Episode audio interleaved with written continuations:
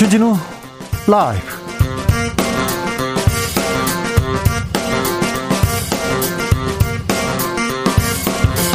(2021년 12월 13일) 월요일입니다. 안녕하십니까. 주진우입니다.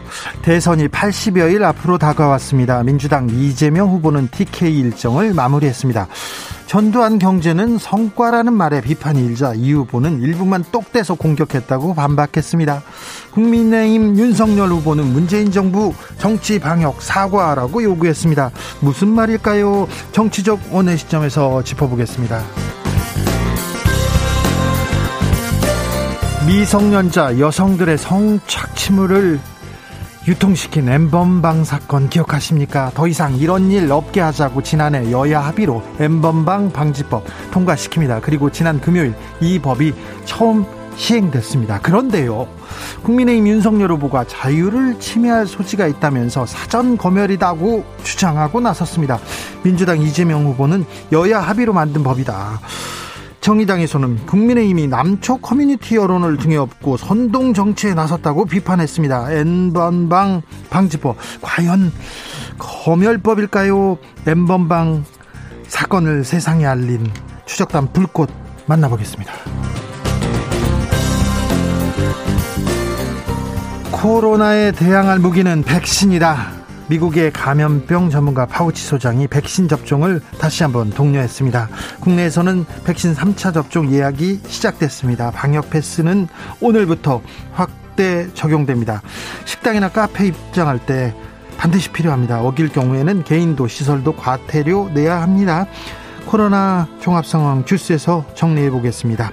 나비처럼 날아 벌처럼 쏜다. 여기는 주진우 라이브입니다.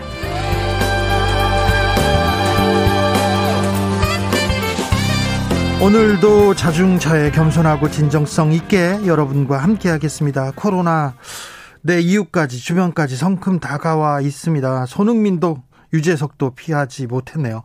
오늘부터 방역 패스 시작됐습니다. 점심 먹을 때 식당에서 카페에서 방역 패스 보여달라는 얘기 많았죠. 처음 사용해보니 어떤가요? 힘들지는 않으셨습니까? 백신 3차 접종 예약도 시작됐습니다. 혹시 예약하신 분들이 있으면 알려주세요. 막힘없이 예약 잘 되던가요? 방역 패스, 백신 접종 이야기 들려주십시오. 샵 9730, 짧은 문자는 50원, 긴 문자는 100원입니다. 콩으로 보내시면 무료입니다. 그럼 주진우 라이브 시작하겠습니다.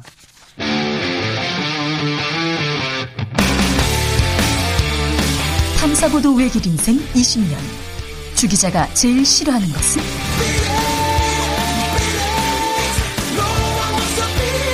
이 세상에서 비리와 부리가 사라지는 그날까지. 오늘도 흔들림 없이 주진우 라이브와 함께.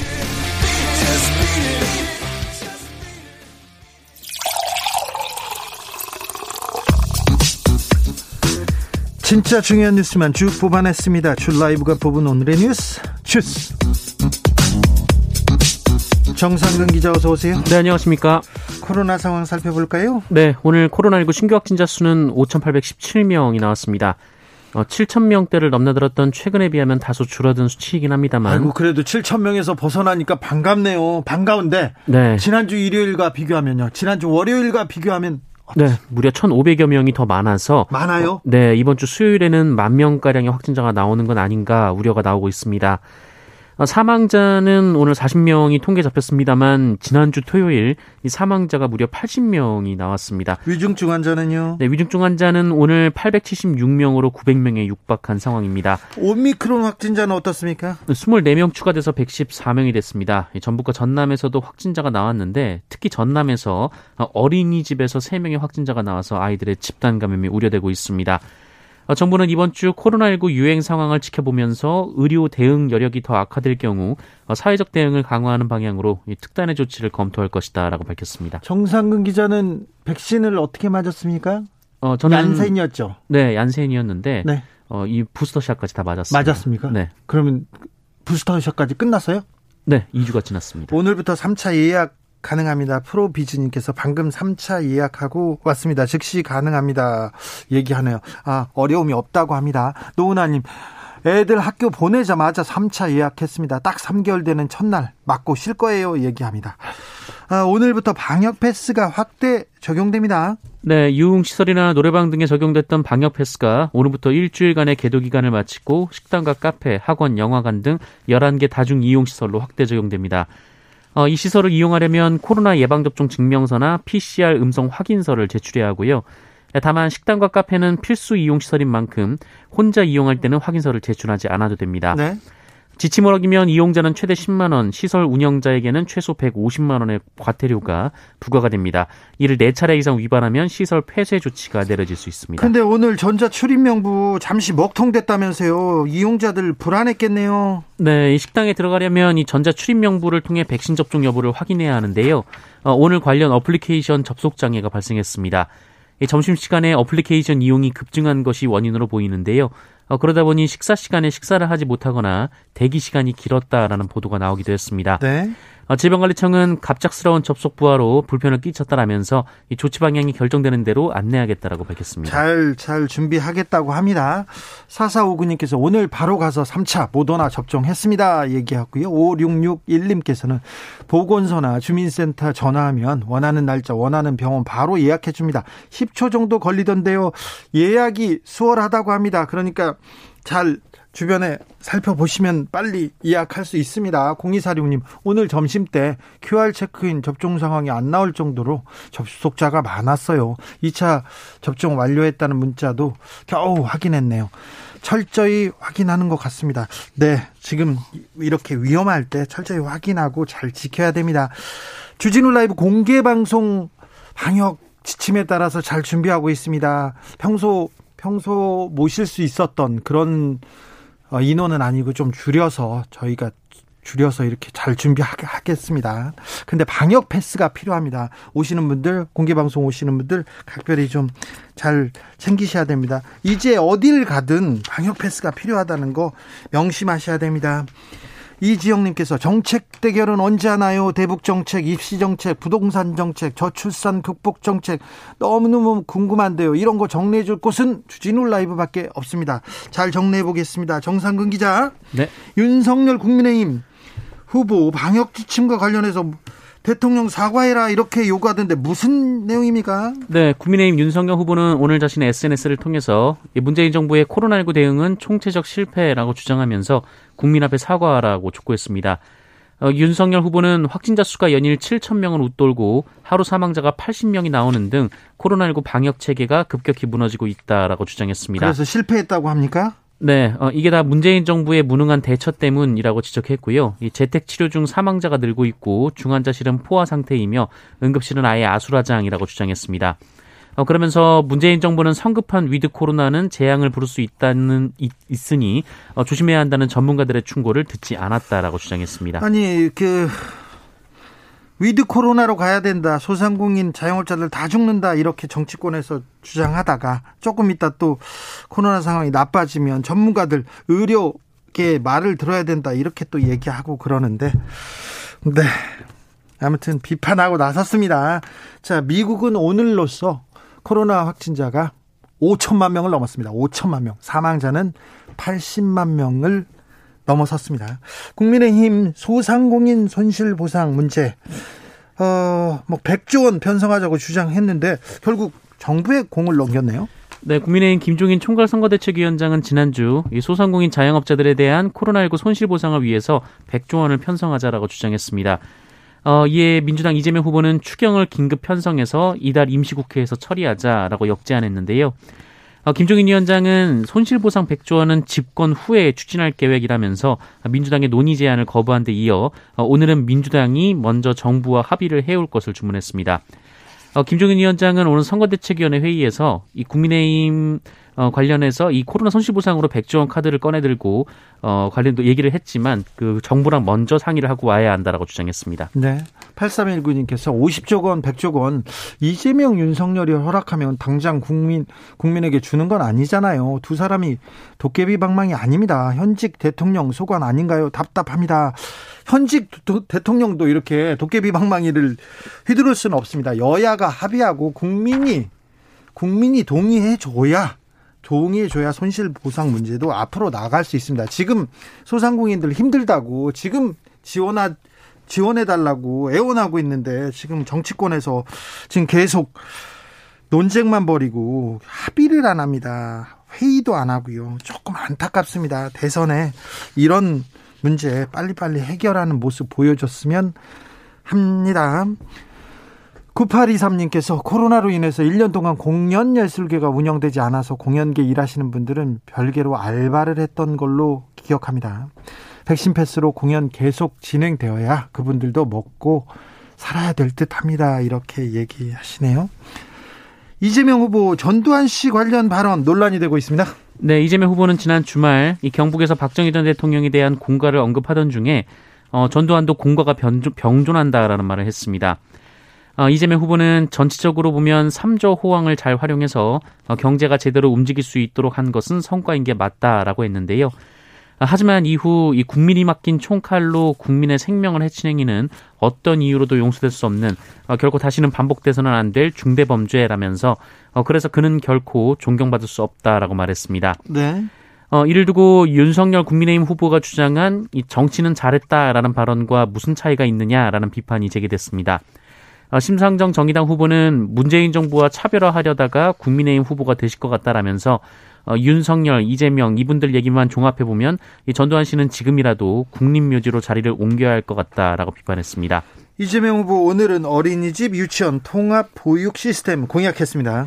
네, 이재명 후보 선거대책위원회는 오늘 당사에서 브리핑을 열고 누리 과정이 시행되고 있지만 정부와 지자체 지원이 이원화돼 있어 학부모들로서는 더 좋은 어린이집과 유치원을 보내기 위해 노심초사하는 상황이 이어지고 있다라면서 어, 시설에 따라 격차가 발생하지 않고 네. 아이들이 질 좋은 보육과 교육을 받을 수 있도록 유보 통합위원회를 구성해 논의를 시작하고 부처 통합 논의 역시 진행하겠다라고 공약했습니다. 이거 반드시 필요한 것 같습니다. 아직도 어린이집에 보내겠다, 유치원에 보내겠다, 줄 서고 줄 서고 뭐 기도하고 뭐 집안 사람들이 다 나서고 그런 일이 아직도 이어지고 있습니다.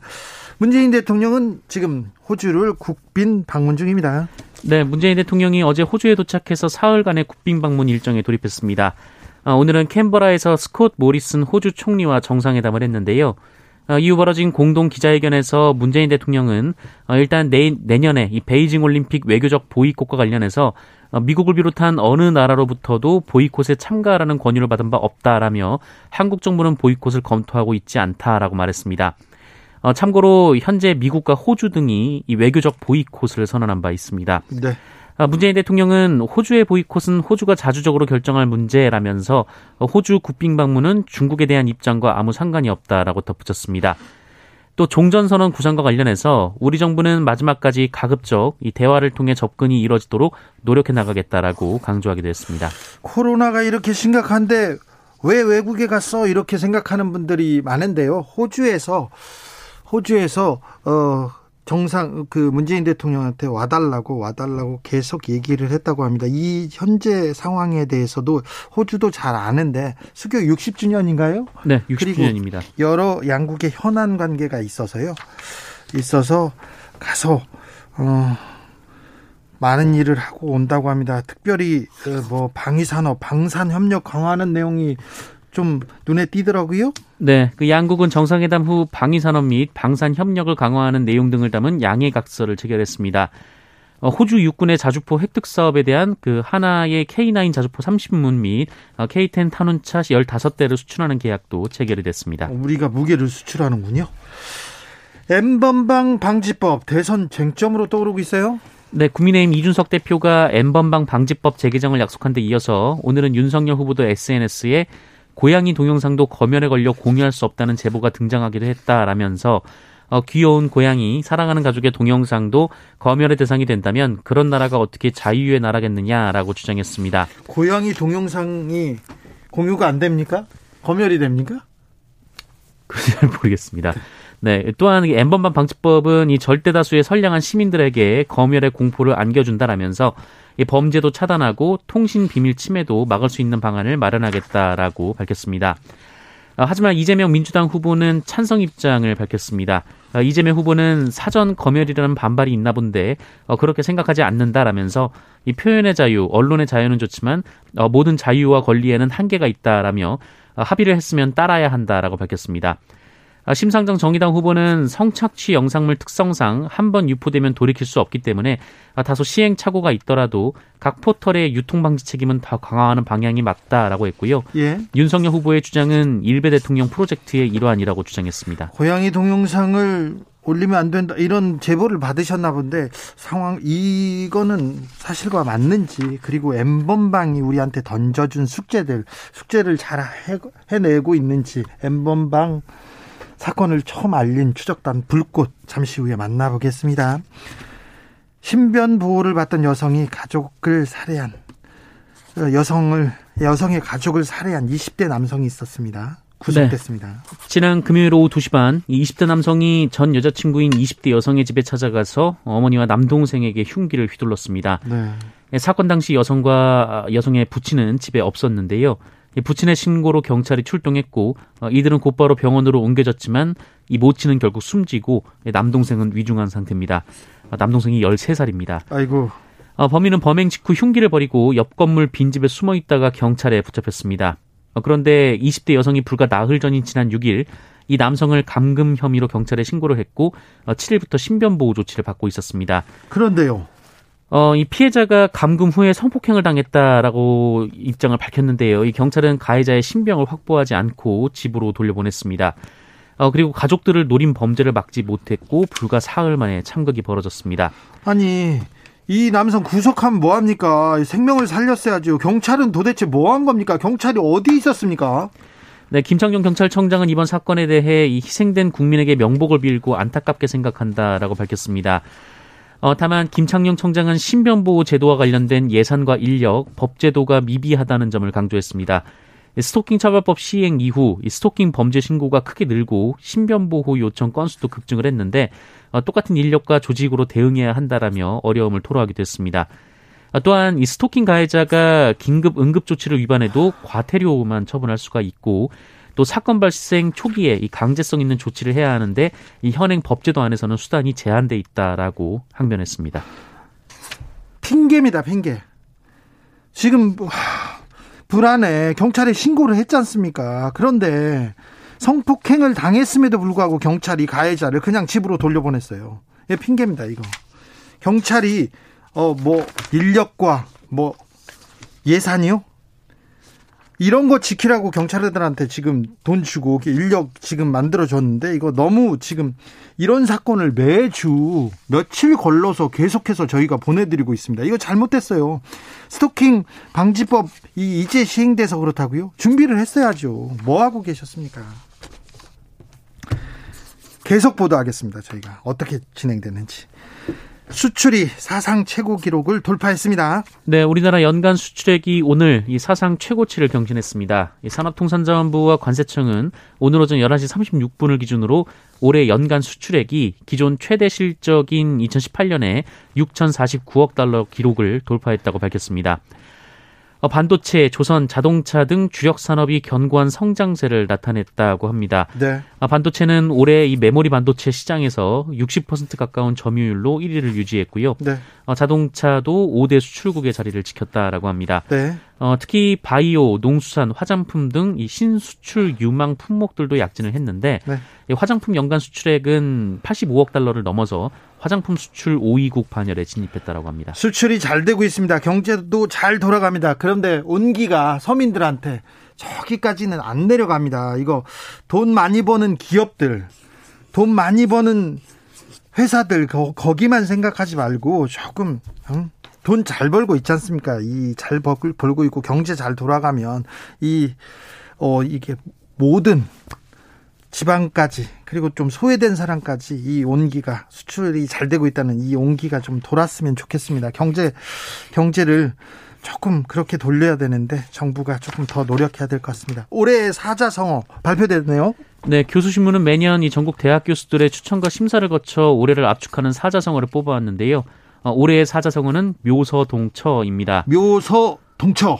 네, 이 묘서동처는 중국 당나라 역사를 서술한 구당 어, 구당서에 이 처음 등장한 사자성어인데요. 네. 이 도둑을 잡아야 할 사람과 이 도둑이 한패가 된 도둑을 잡아야 할 사람이 도둑질을 하는 어, 그런 상황을 꼬집는 단어라고 합니다. 고양이가 쥐를 잡지 않고 쥐하고 한패가 됐다. 도둑과 한패가 됐다. 네. 어, 묘서동철을 추천한 최재목 영남대 교수는 그 각처에서 또는 여야 간의 입법, 사법, 행정의 잣대를 의심하며 불공정하다는 시비가 끊이지 않았다며 추천 이유를 밝혔습니다. 어, 추천된 다른 사자성어 중에서는 사람과 말이 모두 지쳐 피곤하다는 뜻의 인곤마핍이 그 다음으로 많은 표를 얻었고요. 자신의 이익을 위해 비열하게 다투는 모습을 표현한 이전 투구가 그 또 뒤를 이었습니다. 도둑을 잡아야 할 사람이 도둑과 한패가 됐다. 음, 네. 주스 정상근 기자와 함께했습니다. 감사합니다. 고맙습니다. 김기주님 아이들만이라도 등교는 보류했으면 합니다. 선별 진료소에 줄 서 있는 애들이 너무 많습니다. 이렇게 지적하셨네요. 2320님 혼자 운영하는 작은 분식집 오늘 점심 때 몰리는 손님들 일일이 접종 패스 확인하느라 더 정신 없었어요. 그 와중에 큐브 먹 COOV 먹통 아 첫날이라 더 그랬던 것 같습니다. 어. 그런데 어쩌나요? 모두의 안전을 위해서 해야지요. 눈물 또르르. 근데 업주가 벌금이 150만 원인 게 너무 과한 것 같아요. 손님이 속이면 속수무책이라고요. 유유하셨는데 아 그도 그럴 것이 이 부분에 대해서도 좀 정부가 좀 대응이 필요한 것 같습니다. 9778님, 소를 얼마나 잃고 외양권을 고칠 건지 경찰님들 변명만 늘어놓지 말고 해결책을 서둘러 좀 마련하세요. 안타깝습니다. 네, 경찰 응원하지만 조금 이건 부족합니다. 그러니 좀, 좀 애써 주십시오. 교통정보센터 다녀오겠습니다. 이승미 씨. 주진우 라이브.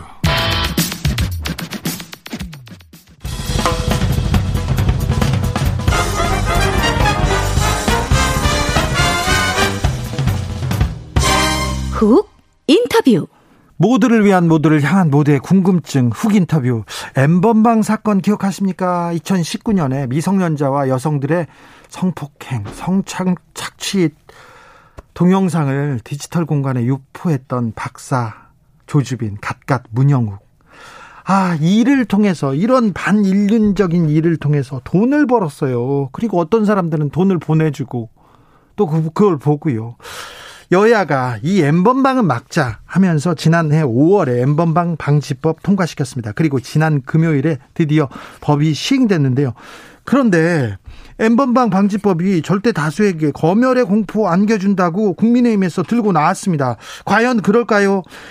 엠번방을 세상에 알린 추적단 불꽃 만나보겠습니다. 안녕하세요. 네, 안녕하세요. 네. 인터뷰 시작하기 전에 정치자 여러분께 양해 말씀드립니다. 추적단 불꽃은 엄청 어려운 일을 하고 있어서요. 인터뷰는 예명으로 진행하고 있고요. 어, 두 분의 모습이 생방송에도 보이지 않습니다. 그 점 양해 부탁드립니다. 네. 특공대처럼 지금껏 얘기했고 지금 활동해오고 있거든요. 고생 많으셨습니다. 자, 그런데 엠번방 존재를 세상에 알리고 그 다음에 법도 만들어지고 그래서 자 디지털 성범죄는 많이 줄었습니까? 네, 일단 아닙니다. 아니에요? 네, 사실 이제 엠번방 방지법이 만들어진다, 뭐 조주빈이 잡히고 문영욱이 잡혔을 때는 조금 줄어드는 기미를 보이기는 했습니다만 지금은 어떻게 보면 그 전보다 더 심각하지 않나 싶을 정도로 정말 수십만 명의 가해자들이 텔레그램, 디스코드, 뭐 페이스북, 인스타그램 등에서 여전히 이 디지털 성범죄를 벌이고 있습니다. 왜 그래요? 그러니까요. 왜 그럴까요? 왜 그래요? 아니 경찰도 나서고 검찰도 나서고 이제 N번방 못, 만, 못 만들게 한다면서요. 그리고 네. 포털 사이트도 어, 정화하겠다고 했지 않습니까? 네. 아무래도 이 디지털 성범죄라는 게 온라인 공간에서 벌어지는 그 특성에 이 네. 이 범죄가 이제 종식되지 않는 그런 이유가 있습니다.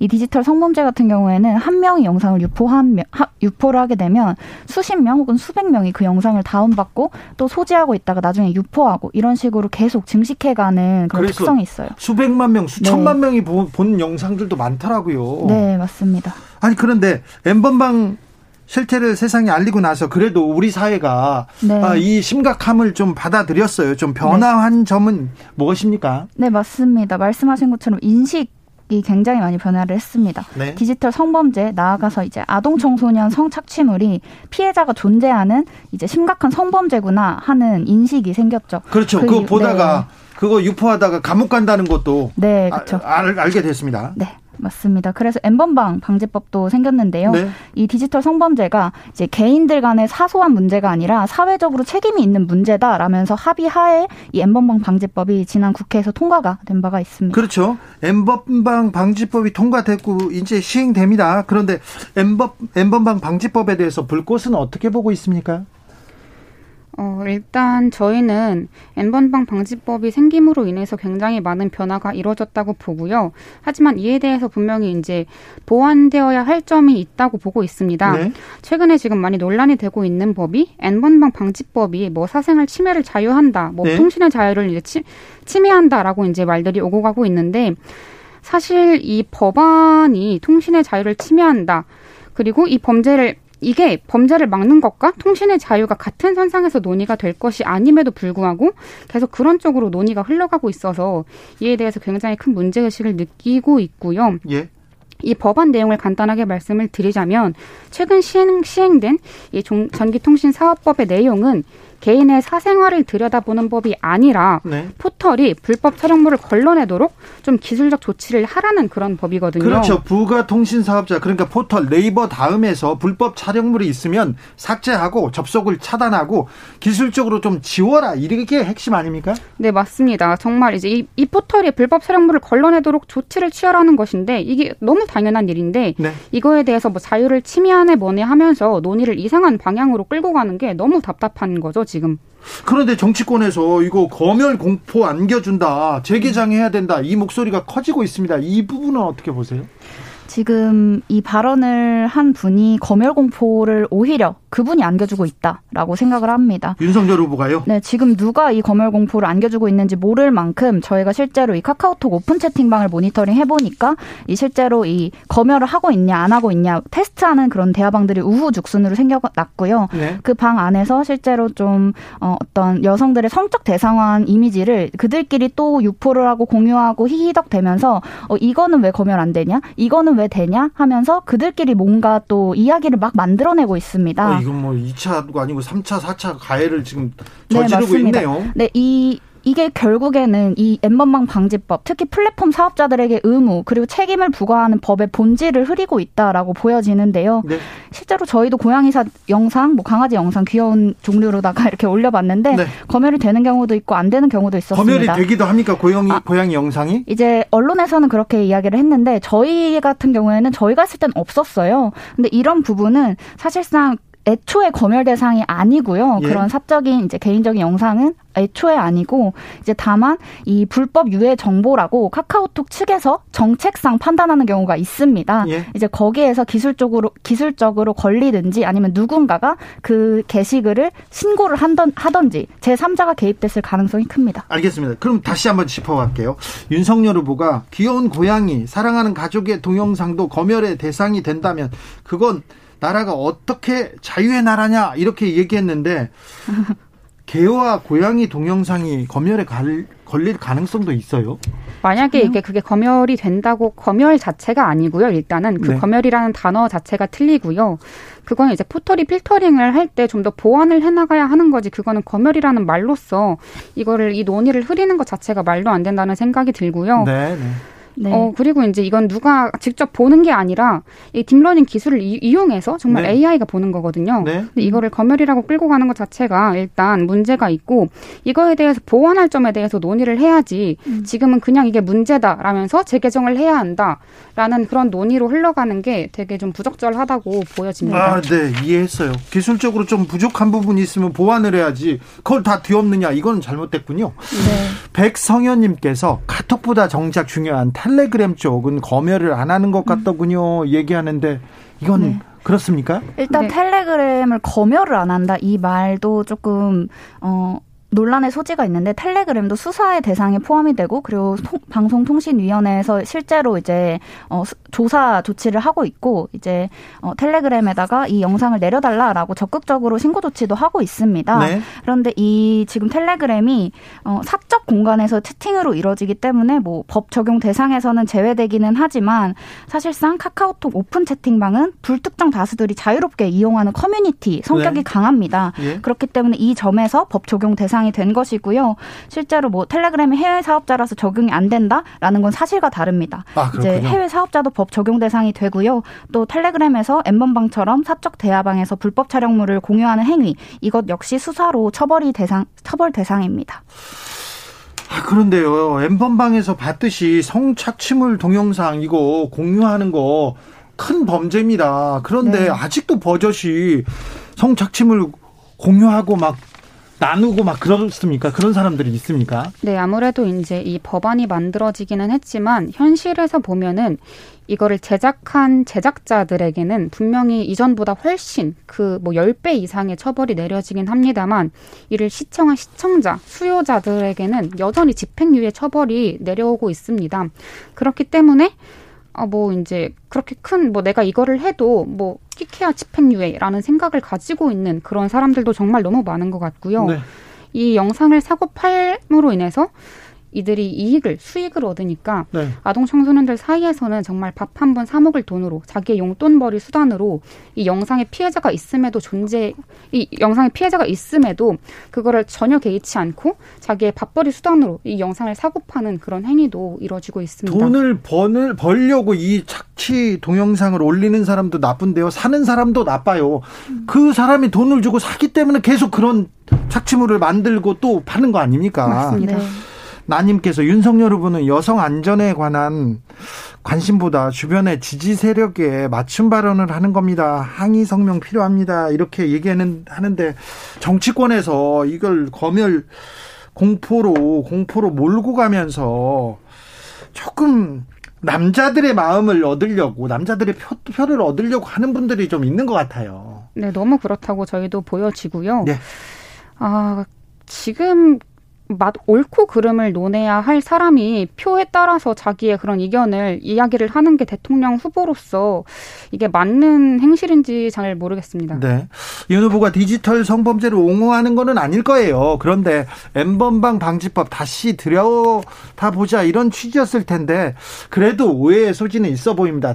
또 다른 정치인들도 마찬가지고요. 어, 제가 살펴봤는데 엠번방 방지법 디지털 성범죄 예방하는데 좀 부족한 것 같아요. 구멍이 좀 있어요. 그래서 오히려 또 좀 강화하고 좀 구멍을 그물을 좀 촘촘하게 만들어야 될 것 같다는 생각도 좀 듭니다. 네, 일단 지금 이 법안에서는 컨텐츠에 대한 필터링만 이루어지고 있기 때문에 근데 이런 범죄물들을 찾는데 뭐 땡땡요 라면서 가해자들이 이 피해 영상물에 이름을 붙이거든요. 예. 그런 키워드를 필터링하는 것도 분명히 요구가 되고요.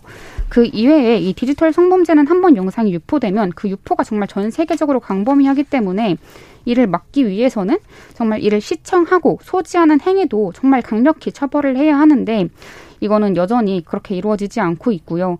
가해자들이 가장 무서워하는 게 사실 신상 공개거든요. 그렇죠. 본인들의 신상이 공개될까 이 두려운 음. 마음이 가장 큰데 이거를 시청하는 음. 가해자들 또한 다 신상 공개를 해야 한다고 사실 생각을 하고 있습니다. 예, 예. 그렇죠. 성착취물 그리고 아동 성착취물 보는 사람도 공개해가지고 절대 못 보게 막아야 됩니다. 비올라님께서 카톡을 막으면 또 다른 쪽으로 유포할 것 같고요. 막고 우회하고의 무한 반복일 것 같습니다. 얘기하는데 디지털 성범죄 가해자 처벌뿐만 아니라 피해자 지원도 좀 중요한 문제인데요. 피해자 지원 대책은 조금 어떻게 세워져 있습니까? 어, 네, 피해자 지원 대책에 대해서는 사실상 많이 세워져 있는 부분이 있긴 한데 여전히 피해자분들이 지원을 받고 있냐라고 이제 그분들의 이야기를 들어봤을 때 네. 그러지 못한 경우가 사실상 많았습니다. 아니 그 그분들 그 공개된 영상이라도 빨리 정부에서 좀 지워졌으면 좋겠어요. 네, 그거를 삭제를 해야 되는데 사실 삭제를 지원하는 그런 인력조차 너무나 부족한 실정이고 음. 이 삭제를 지원하시는 활동가 분들의 안위도 보장이 안 돼 있는 상황이거든요. 그분들이 계약직으로 일을 하고 있으시다 보니까 이거에 대한 문제도 너무나 많고 이 피해자 분들의 영상이 한 번 올라가면 뭐 불법 성착취 사이트서부터 여러 플랫폼 정말 온갖 커뮤니티에서 다 돌아다니는데 이런 것들을 삭제하는 데 있어서 정말 들이는 돈이나 시간은 너무나 부족하고 그래서 피해자분들이 굉장히 밖에 나가는 것을 두려워하세요. 예. 그래서 예. 이제 뭐 본인의 개인 돈으로 이제 성형을 하시고 뭐 이제 주민번호도 바꾸고 이렇게 하시는데 그런 것들이 사실상 뭐 어떠한 자금이 없으면 너무 어려운 실정이고 음. 가해자에게 민사 소송을 해서 그런 금액을 배상을 받으려고 해도 민사 소송을 청구를 하면 피해자의 신상 정보가 가해자에게 이제 가기 때문에 그런 것들을 다 포기하시는 분들이 아직까지 많습니다. 네, 8725님께서 불법 영상을 왜 남자들만 볼 거라고 판단하십니까? 성별을 나누어 말하는 것은 잘못된 듯 합니다. 모든 대상이 처벌 대상이지 남자들의 표를 얻기 위한다는 것은 남자들만 볼 거라는 단정 짓는 일입니다. 얘기하는데 네. 근데 저도 남자인데요. 남자들이 주로 보거든요. 남자들이 주로 이렇게 나쁜 짓 많이 했거든요. 그래서 좀 남자들이 사과하고 반성하고 좀 잘해야 됩니다. 이거는 대다수가 남자거든요. 4222님께서 우리나라는 솜방망이 처벌이 문제입니다. 경찰도 조금 사이버에 관련해서 사이버 수사는 우리나라가 세계적인데 경찰이 이 문제에 대해서는 인력이 부족하다, 법령이 부족하다면서 막 적극적으로 안 나서는 것 같아요.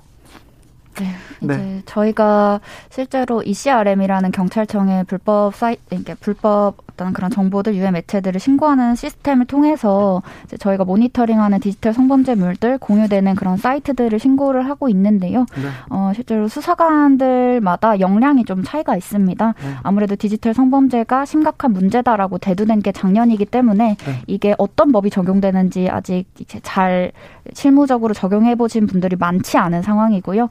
그리고 그분들 중에서도 디지털 성범죄 뭐 예를 들어 텔레그램이면 아직도 못 잡는다라고 말씀하시는 분들도 계세요. 네. 그래서 그런 인식부터 일단 그 수사기관 내부에서는 개선이 될 필요가 있습니다. 대선인데 네. 대선 후보들이나 아니면 정치인들이 네. 아, 대선 기간에 이 문제는 좀 바꿔주세요 생각하는 부분이 있습니까? 어, 너무 많은데요. 음. 사실 일단 바꿔주세요 하는 문제는 여성이 이런 범죄 피해로 죽지 않고 다치지 않게 해달라라고 좀 말씀을 드리고 싶어요. 사실 이제 요즘 요즘 정말 계속해서 문제가 되고 있는 게 페미니즘과 반페미, 반페미니즘에 대해서 계속해서 싸우고 있잖아요. 네. 근데 페미니즘이라는 게 결국에는 여성이 나라에서 안전하게 살고 싶다라는 거거든요. 길거리를 걸을 때 안전하게 가고 공공 화장실을 갈 때 안전하게 내 볼일을 보겠다라는 건데 그거에 대해서 안 된다라고 말을 하는 게 반페미니즘이에요. 저희가 봤을 때는 이런 그런 논의들 정말 무의미한 논의들이 더 이상 흘러가지 않게 정말 올바른 그런 인식으로 좀 흘러갈 수 있도록 하는 게 지금 대선 후보들이 좀 해주셨으면 하는 그런 일입니다. 네. 성 착취물 취재할 때요. 음. 너무 힘들더라고요. 착취물을 보는 것 자체가 괴로워가지고 아 음. 너무 힘들었어요. 상처도 많이 받고 두 분들도 두 분 그리고 불꽃 추적단 너무 고생하고 힘들었을 텐데 음. 앞으로 불꽃 추적단은 어떤 계획으로 어떤 활동을 하실 건지도 좀 얘기해 주세요. 네. 일단 저희는 추적단 불꽃으로서 추적을 계속해서 이어갈 예정입니다. 어, 추적단 불꽃으로 이제 피해자분들께서 어떤 국가의 지원을 받으실 수 있는지 안내하는 그런 일들을 할 예정이고요. 그리고 또 동시에 디지털 성범죄들의 어떤 유통 흐름과 실태를 쫓는 취재 보도 활동도 이어갈 예정입니다. 그리고 현재는 이제 법무부에서 디지털 성범죄 등 어, 전문 TF에서 전문위원으로 활동을 하고 있고요.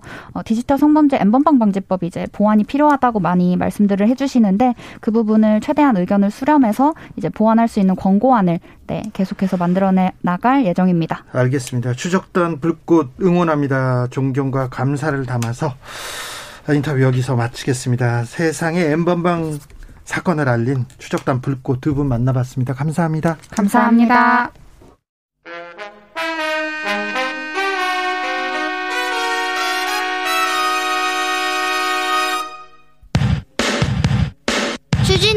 돌발 퀴즈. 오늘의 돌발 퀴즈는 객관식으로 준비했습니다. 문제를 잘 듣고 보기와 정답을 정확히 적어 보내주세요. 호주를 국빈 방문 중인 문재인 대통령은 현지 시각 오늘 오후 호주의 수도 이곳에서 열린 국빈 오찬에 참석했습니다. 헐리 총독은 환영사에서 한국 문화는 호주를 포함한 전 세계에서 주류로 부상하고 있다. 호주인도 기생충과 오징어 게임에 열광하고 있다고 말했는데요. 여기서 문제. 여러분 어주의 수도는 어디일까요? 보기 드릴게요. 보기 1번 시드니, 2번 캔버라, 3번 멜버른. 다시 한번 들려드릴게요. 1번 시드니, 2번 캔버라, 3번 멜버른. 샵9730 짧은 문자 50원 긴 문자는 100원입니다. 지금부터 정답 보내주시는 분들 중 추첨을 통해 햄버거 쿠폰 드리겠습니다. 주진우 라이브 돌발 퀴즈 내일 또 만나요.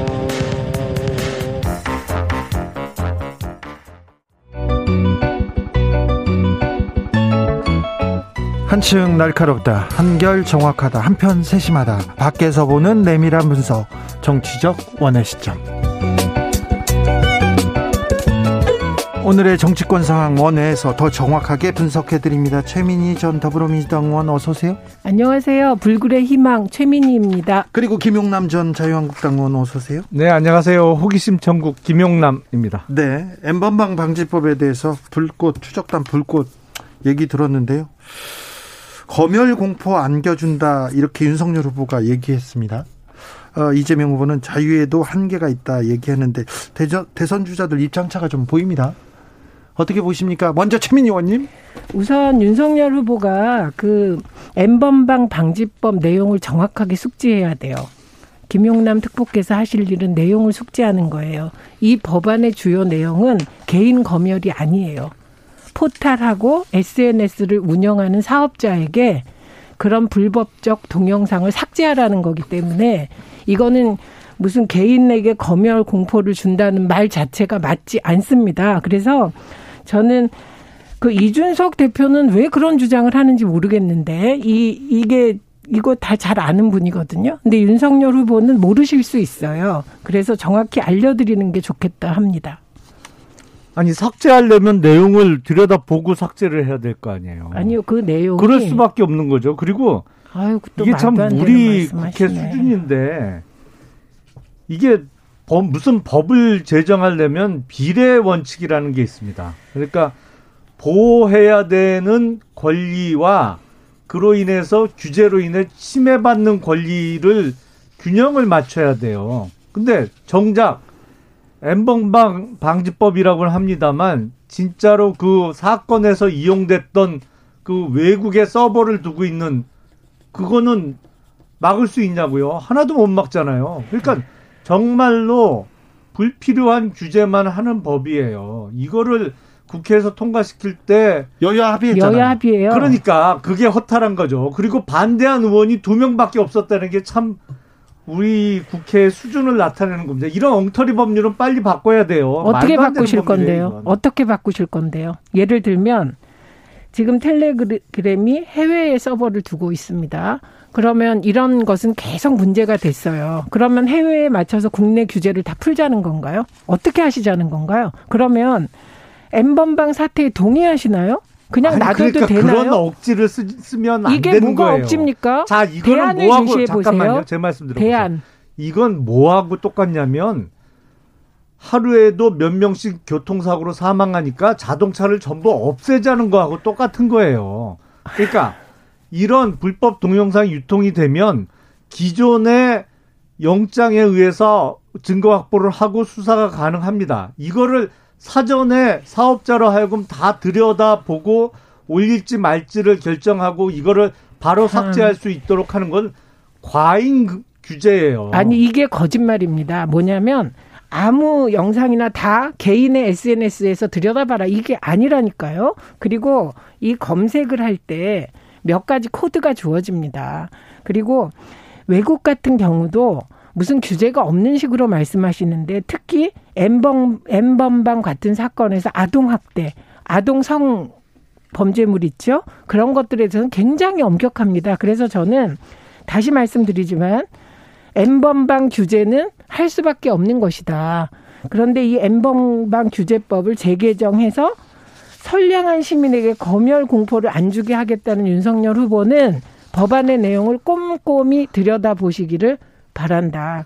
그리고 텔레그램 등에 대하여는 국제직, 국제적 협력 관계를 통해서 이건 보편적인 거 아닙니까? 성착취물을 올리는 거 안 된다는 거. 이런 협조 관계를 모색해야지 텔레그램에 안 되니까 다른 규제도 다 하지 말자는 정말 말이 안 됩니다. 자, 가로세로 연구소에서 오늘 엠번방 방지법 국민 기본권 침해한다고 헌법 소원을 하겠다는 발표를 했다고 합니다. 그냥 그렇다고요. 자, 이재명 후보가 대구 경북을 어, 주말 사이에 다녀왔습니다. 그리고 전두환 경제 성과 인정 발언을 해서 논란이 됐는데요. 그 당시에 무슨 얘기를 했는지 한번 듣고 오겠습니다.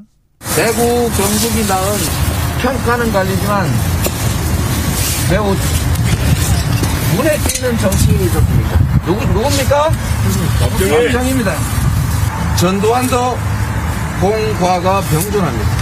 이승만 전 대통령에 대한 평가도 깔립니다.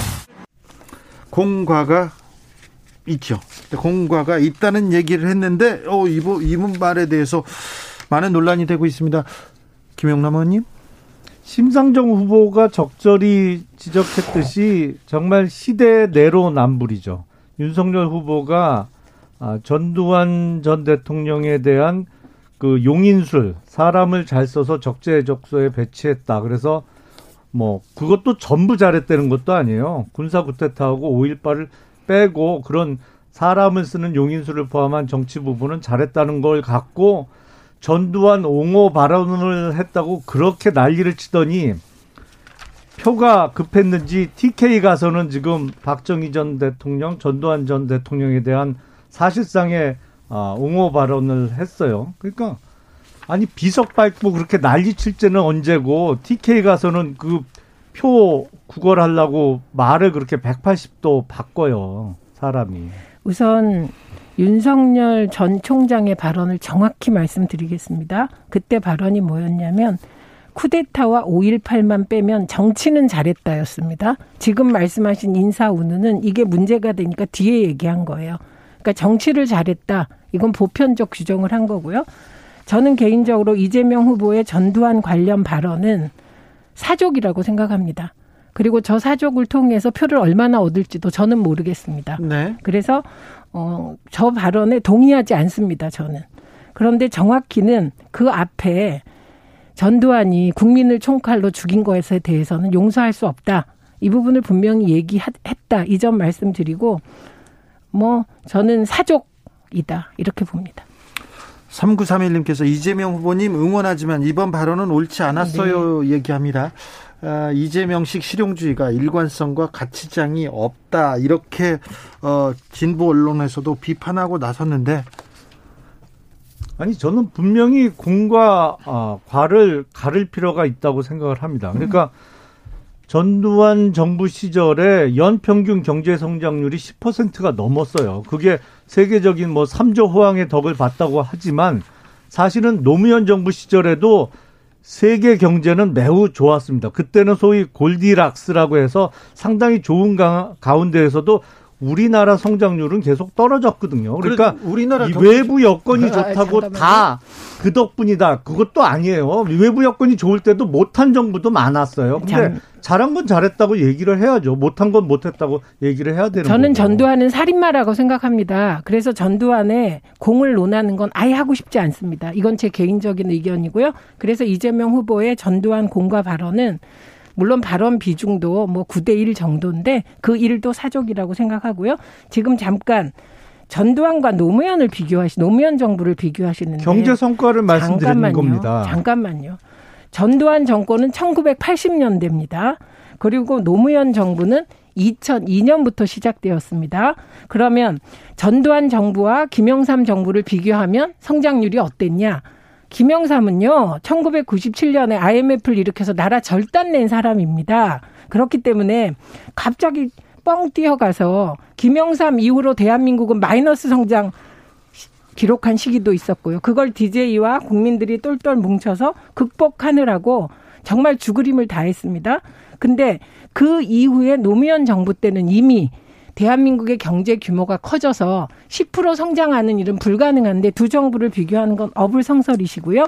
지금 돌아보고 나면 이명박, 박근혜 두 분 다 감옥 계신데 노무현 정부를 쫓아가지 못했습니다. 모든 경제 지표에서. 그래서 비교하려면 김영삼 정부 하세요. 아니 김영삼 정부 때 경제 정책 잘못해 갖고 운영해 갖고 IMF 초래한 건 맞죠. 나라를 절단시켰죠. 제가 부인하는 거 아니에요. 제가 왜 전두환 정부하고 노무현 정부를 비교했냐면 그때 세계적인 경제 여건이 두 시기가 다 좋았거든요. 1980년대에 세계 여건의 경제 여건이 좋았죠. 소위 그래서 삼조 호황이라는 거를 말씀드린 거고 노무현 정부 시절도 2003년 2월에 취임해서 임기를 끝날 때까지 경제 여건이 좋았어요. 물론 노무현 정부의 임기가 끝난 이후에 2008년 가을에 리만 브라더스 사태가 터지면서 세계 경제가 어려워졌지만 그 전까지 노무현 정부 임기 내내는 좋았다는 말씀을 드린 거예요. 세계 경제 여건. 77님께서 이재명 후보자는 화려한 드립을 돋보이는데 골 결정력은 더 지켜봐야 할 것 같습니다. 0785님 주진우 기자님 듣기 거북합니다. 전두환은 대통령이 아닙니다. 이재명은 대통령이라고도 안 했습니다. 2부에서 이어가겠습니다.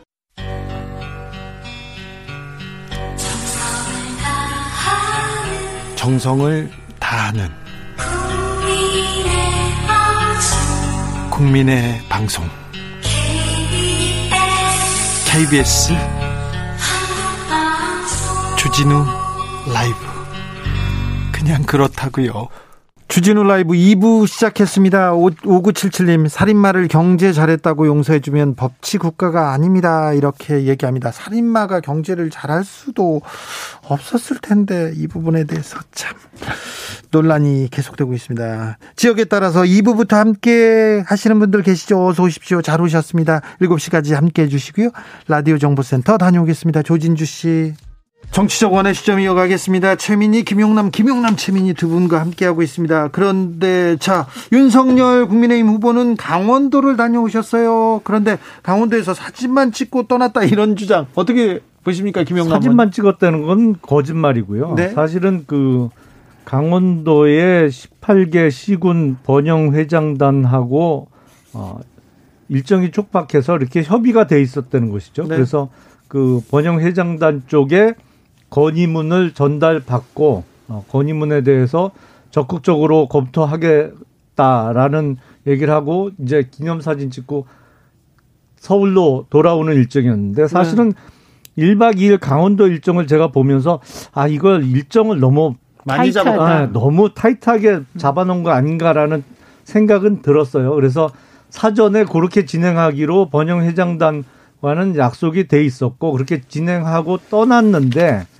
아마 그 번영 회장단의 회원이 아니신 분들이 좀 이의 제기를 했나 봐요. 아니 멀리서 오신 분들이 화가 좀 난 것 같더라고요. 예, 예. 근데 제가 보기에 문제점은 하나 있어요. 왜냐하면 후보는 일정 때문에 급하게 행사하고 떠날 수가 있어요. 그렇죠. 근데 적어도 강원도의 지역구를 둔 현역 국회의원들은 그 자리를 지켰어야 되거든요. 지켜서 얘기도 좀 더 듣고 음. 했어야 되는데 네. 아마 후보하고 비슷한 시기에 자리를 뜬 모양이에요. 예. 그건 잘못했죠. 네. 그건 후보야 그렇다고 치지만 국회의원들은 그 후보하고 같이 일어설 필요가 전혀 없었는데 네. 그것 때문에 참가하신 분들 중에 일부가 화가 나셨다고 하면 사실은 같이 자리를 이석한 의원들은 잘못한 겁니다. 네. 네 제가 보기에는 원래 10분이 배정돼 있었다는 거 아닙니까? 그 기획을 할 때. 네. 그런데 20분 있었다. 그러니까 후보는 배려 배려했다라고 네. 해명을 했더군요. 네. 근데 그건 후보 입장에서 맞을 수 있어요. 네, 네. 그런데 이걸 고려했어야 되는 거예요. 강원도는 서울하고 다릅니다. 서울은 뭐 지하철 타고 오고 못 타고 오면 30분 1시간이지만 강원도가 넓잖아요. 그러니까 굉장히 멀리서 온 분들이 후보가 10분 20분 있다 가면 진짜 기분 나쁘거든요. 그렇기 때문에 좀 타이트하게 짜더라도 그 뭔가 배려하는 게 있었어야 될 것 같아요. 아, 김영남 의원 지적도 네, 이게 그 부분인데 네. 저는 그 해명의 두 가지가 문제라고 생각했습니다. 해명 보도 자료를 보니 첫째가 회원 아닌 사람들이 문제를 제기를 했다. 이건 정말 말이 됩니까? 그냥 문제 제기했으면 문제 제기한 거지 이걸 또 갈라치기를 하는 거 첫째. 두 번째는 고발하겠다. 어떻게 고발한다는 말을 합니까? 이거는 뭔가 이러니까 또 무슨 냄새가 나냐. 아, 저 검찰 선대위였지. 검사 출신들이 있으니까 무조건 고발 얘기를 하네? 이건 아니었다. 그래서 앞으로도 이런 일은 많이 생기거든요. 그럴 때마다 고발할 건가요? 요거는 잘못됐다. 이렇게 말씀드리고, 그거보다는 그 강원도를 다녀온 뒤끝에 지금 성추행 논란이 벌어졌습니다. 이게 그런데 무슨 일입니까? 그러니까 그 실세로 지목되는 한 의원이 뭐 그 참석했던 부부에게 뭐 부인이 미인이다 등등의 말을 했다는 거고 그 해당 의원은 미인이다라는 말만 했다. 지금 이렇게 주장하고 있습니다. 그래서 이게 논란이 되는데 제가 이상한 것은 왜 언론이 한, 하나도 보도 안 합니까? 최소한 보도는 해야죠. 최소한 그분이 낸 해명서, 해명서 제가 지금 갖고 있거든요. 네. 해명서라도 보도해야죠. 이 해명에 보면 그런 일 없다. 그리고 해당 유튜브 채널에 대해서 강력한 법적 조치를 하겠다. 말끝마다 법적 조치인데 그러기 전에 사실은 확인해야 되지 않습니까? 언론이. 저는 이 부분에 대해서 정말 스스로 메이저라고 하는 언론들 최소한 취재하고 정 안 되면 이분이 낸 입장문이라도 보도하십시오. 왜 침묵하십니까? 일단 고발과 관련해서 현재 정치권에서 가장 고발을 많이 하고 적극적으로 활용하는 정치인은 이재명 후보예요. 아니, 그 성남 근거 대세요. 시장 할 때부터 성남 시장 할 아니요, 때부터. 이재명 횟수 후보로부터 대세요, 고발당한 그거 너무 많아서 세기도 어려워요. 기자들은 아니, 다 알고 있어요. 아니 그- 기자들이 다 알고 아니, 있다니 근거. 대십시오. 사실이 그렇잖아요. 뭐가 사실이 이재명 그렇습니까? 성남시장 시절부터 그렇게 가짜 뉴스를 살포합니까? 본인에게 불리한 언론을 게재한 기사나 언론사를 상대로 민영 사상의 소송을 많이 걸었잖아요. 아니, 근거를 가장 대시라고. 적극적으로 아이고 의원님 아니 의원님 제- 공지의 사실입니다. 그거는 아닙니다. 의원님 기자들이 제가 다 알고 잠깐만요. 아이고 그것 때문에 왜 그러세요? 아니 자, 잠깐만요. 제가 자, 말씀드리는 건 이재명 후보가 법적 소송을 많이 했다. 이렇게 얘기하면 제가 accept 받아들입니다. 아니, 그러니까요. 근데 가장 많이 했다. 가장 많이 근거 가장 되세요. 적극적으로 활용하고 가장 아니 가장 많이 했다. 횟수 대라고요.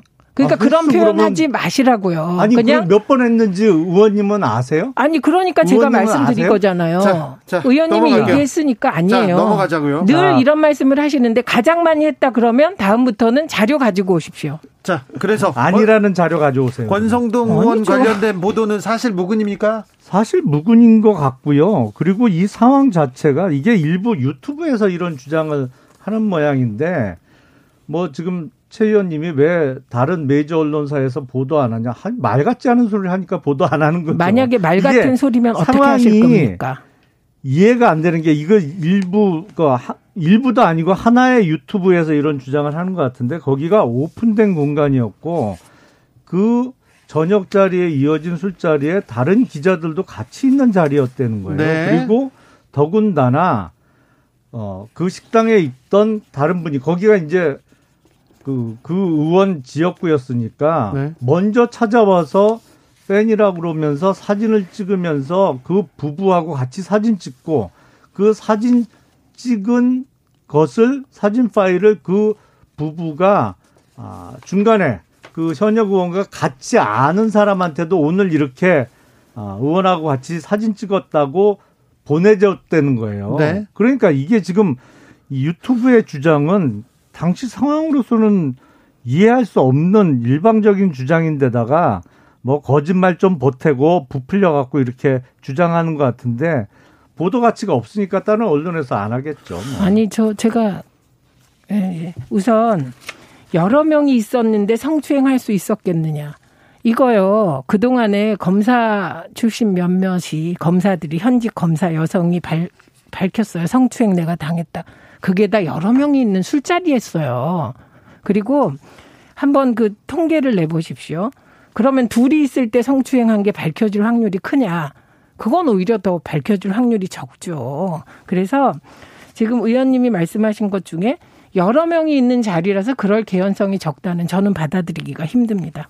많은 성추행들이 술자리에 여러 명이 있을 때 벌어졌었기 아니, 최 때문에. 의원님 주장대로 그다음에 두 번째. 어떤 성추행이 있었다는 거예요, 도대체.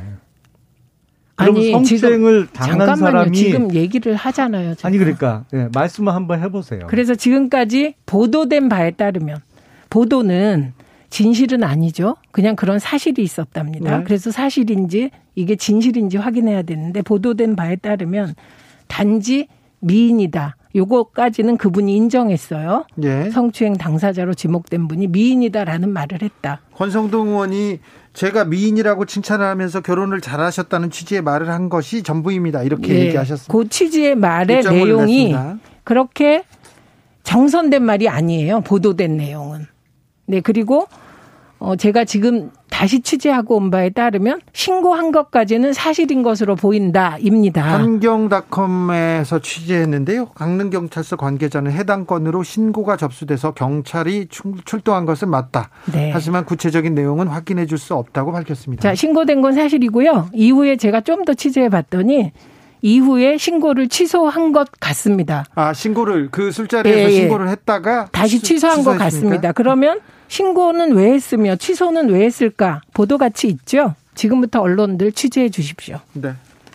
이 내용은 정, 아직 정확한 확인이 안 되고 있기 때문에 아, 기자님들 취재해 주시고요. 취재 내용을 바탕으로 저희가 다시 나중에 얘기할 수 있으면 하고요. 아니면 예, 지나가겠습니다. 만약에 악의적인 허위 보도를 한 거면 그것도 마땅히 책임져야 되, 됩니다. 그죠? 그럼요. 네. 신복섭님께서 간담회를 20분 계획하는 게 말이 됩니까? 1인당 3분 발언하고 답변 받아도 1시간인데 처음부터 간담회 성격이 아니었던 거죠. 얘기하는데 김용남 의원이 맞는 것 같아요. 이거는 일정을 대선 후보는 많이 잡을 수도 있으나 그런데 간담회라면 얘기를 듣고 현역 의원들이나 거기 정치인들은 듣고 얘기를 해야죠. 토론을 해야 되는데 그 부분은 부족했던 것 같습니다. 변선희님께서 주 기자님 저희 아들이요 왜 두 분은요 나오기만 하면 맨날 싸우냐고 안 싸우면 얘기 안 되냐고 막 물어봐요. 그런데 지금 싸우는 거 아니에요. 사이가 네. 아주 좋은데 이 두 분은 어우 여의도에서도 사이 좋기로 유명하신 분입니다. 네.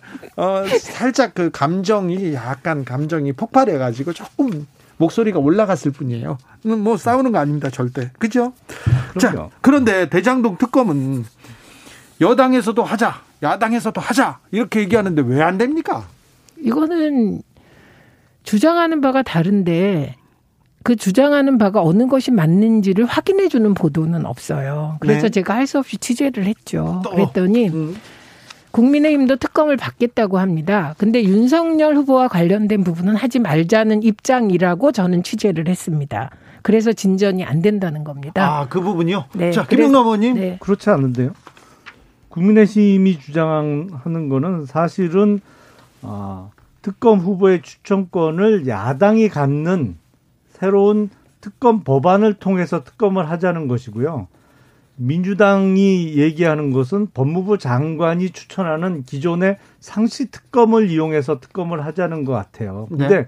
사실은 민주당은 진짜로 특 검을 하고 싶은 진정성은 좀 의심이 돼요.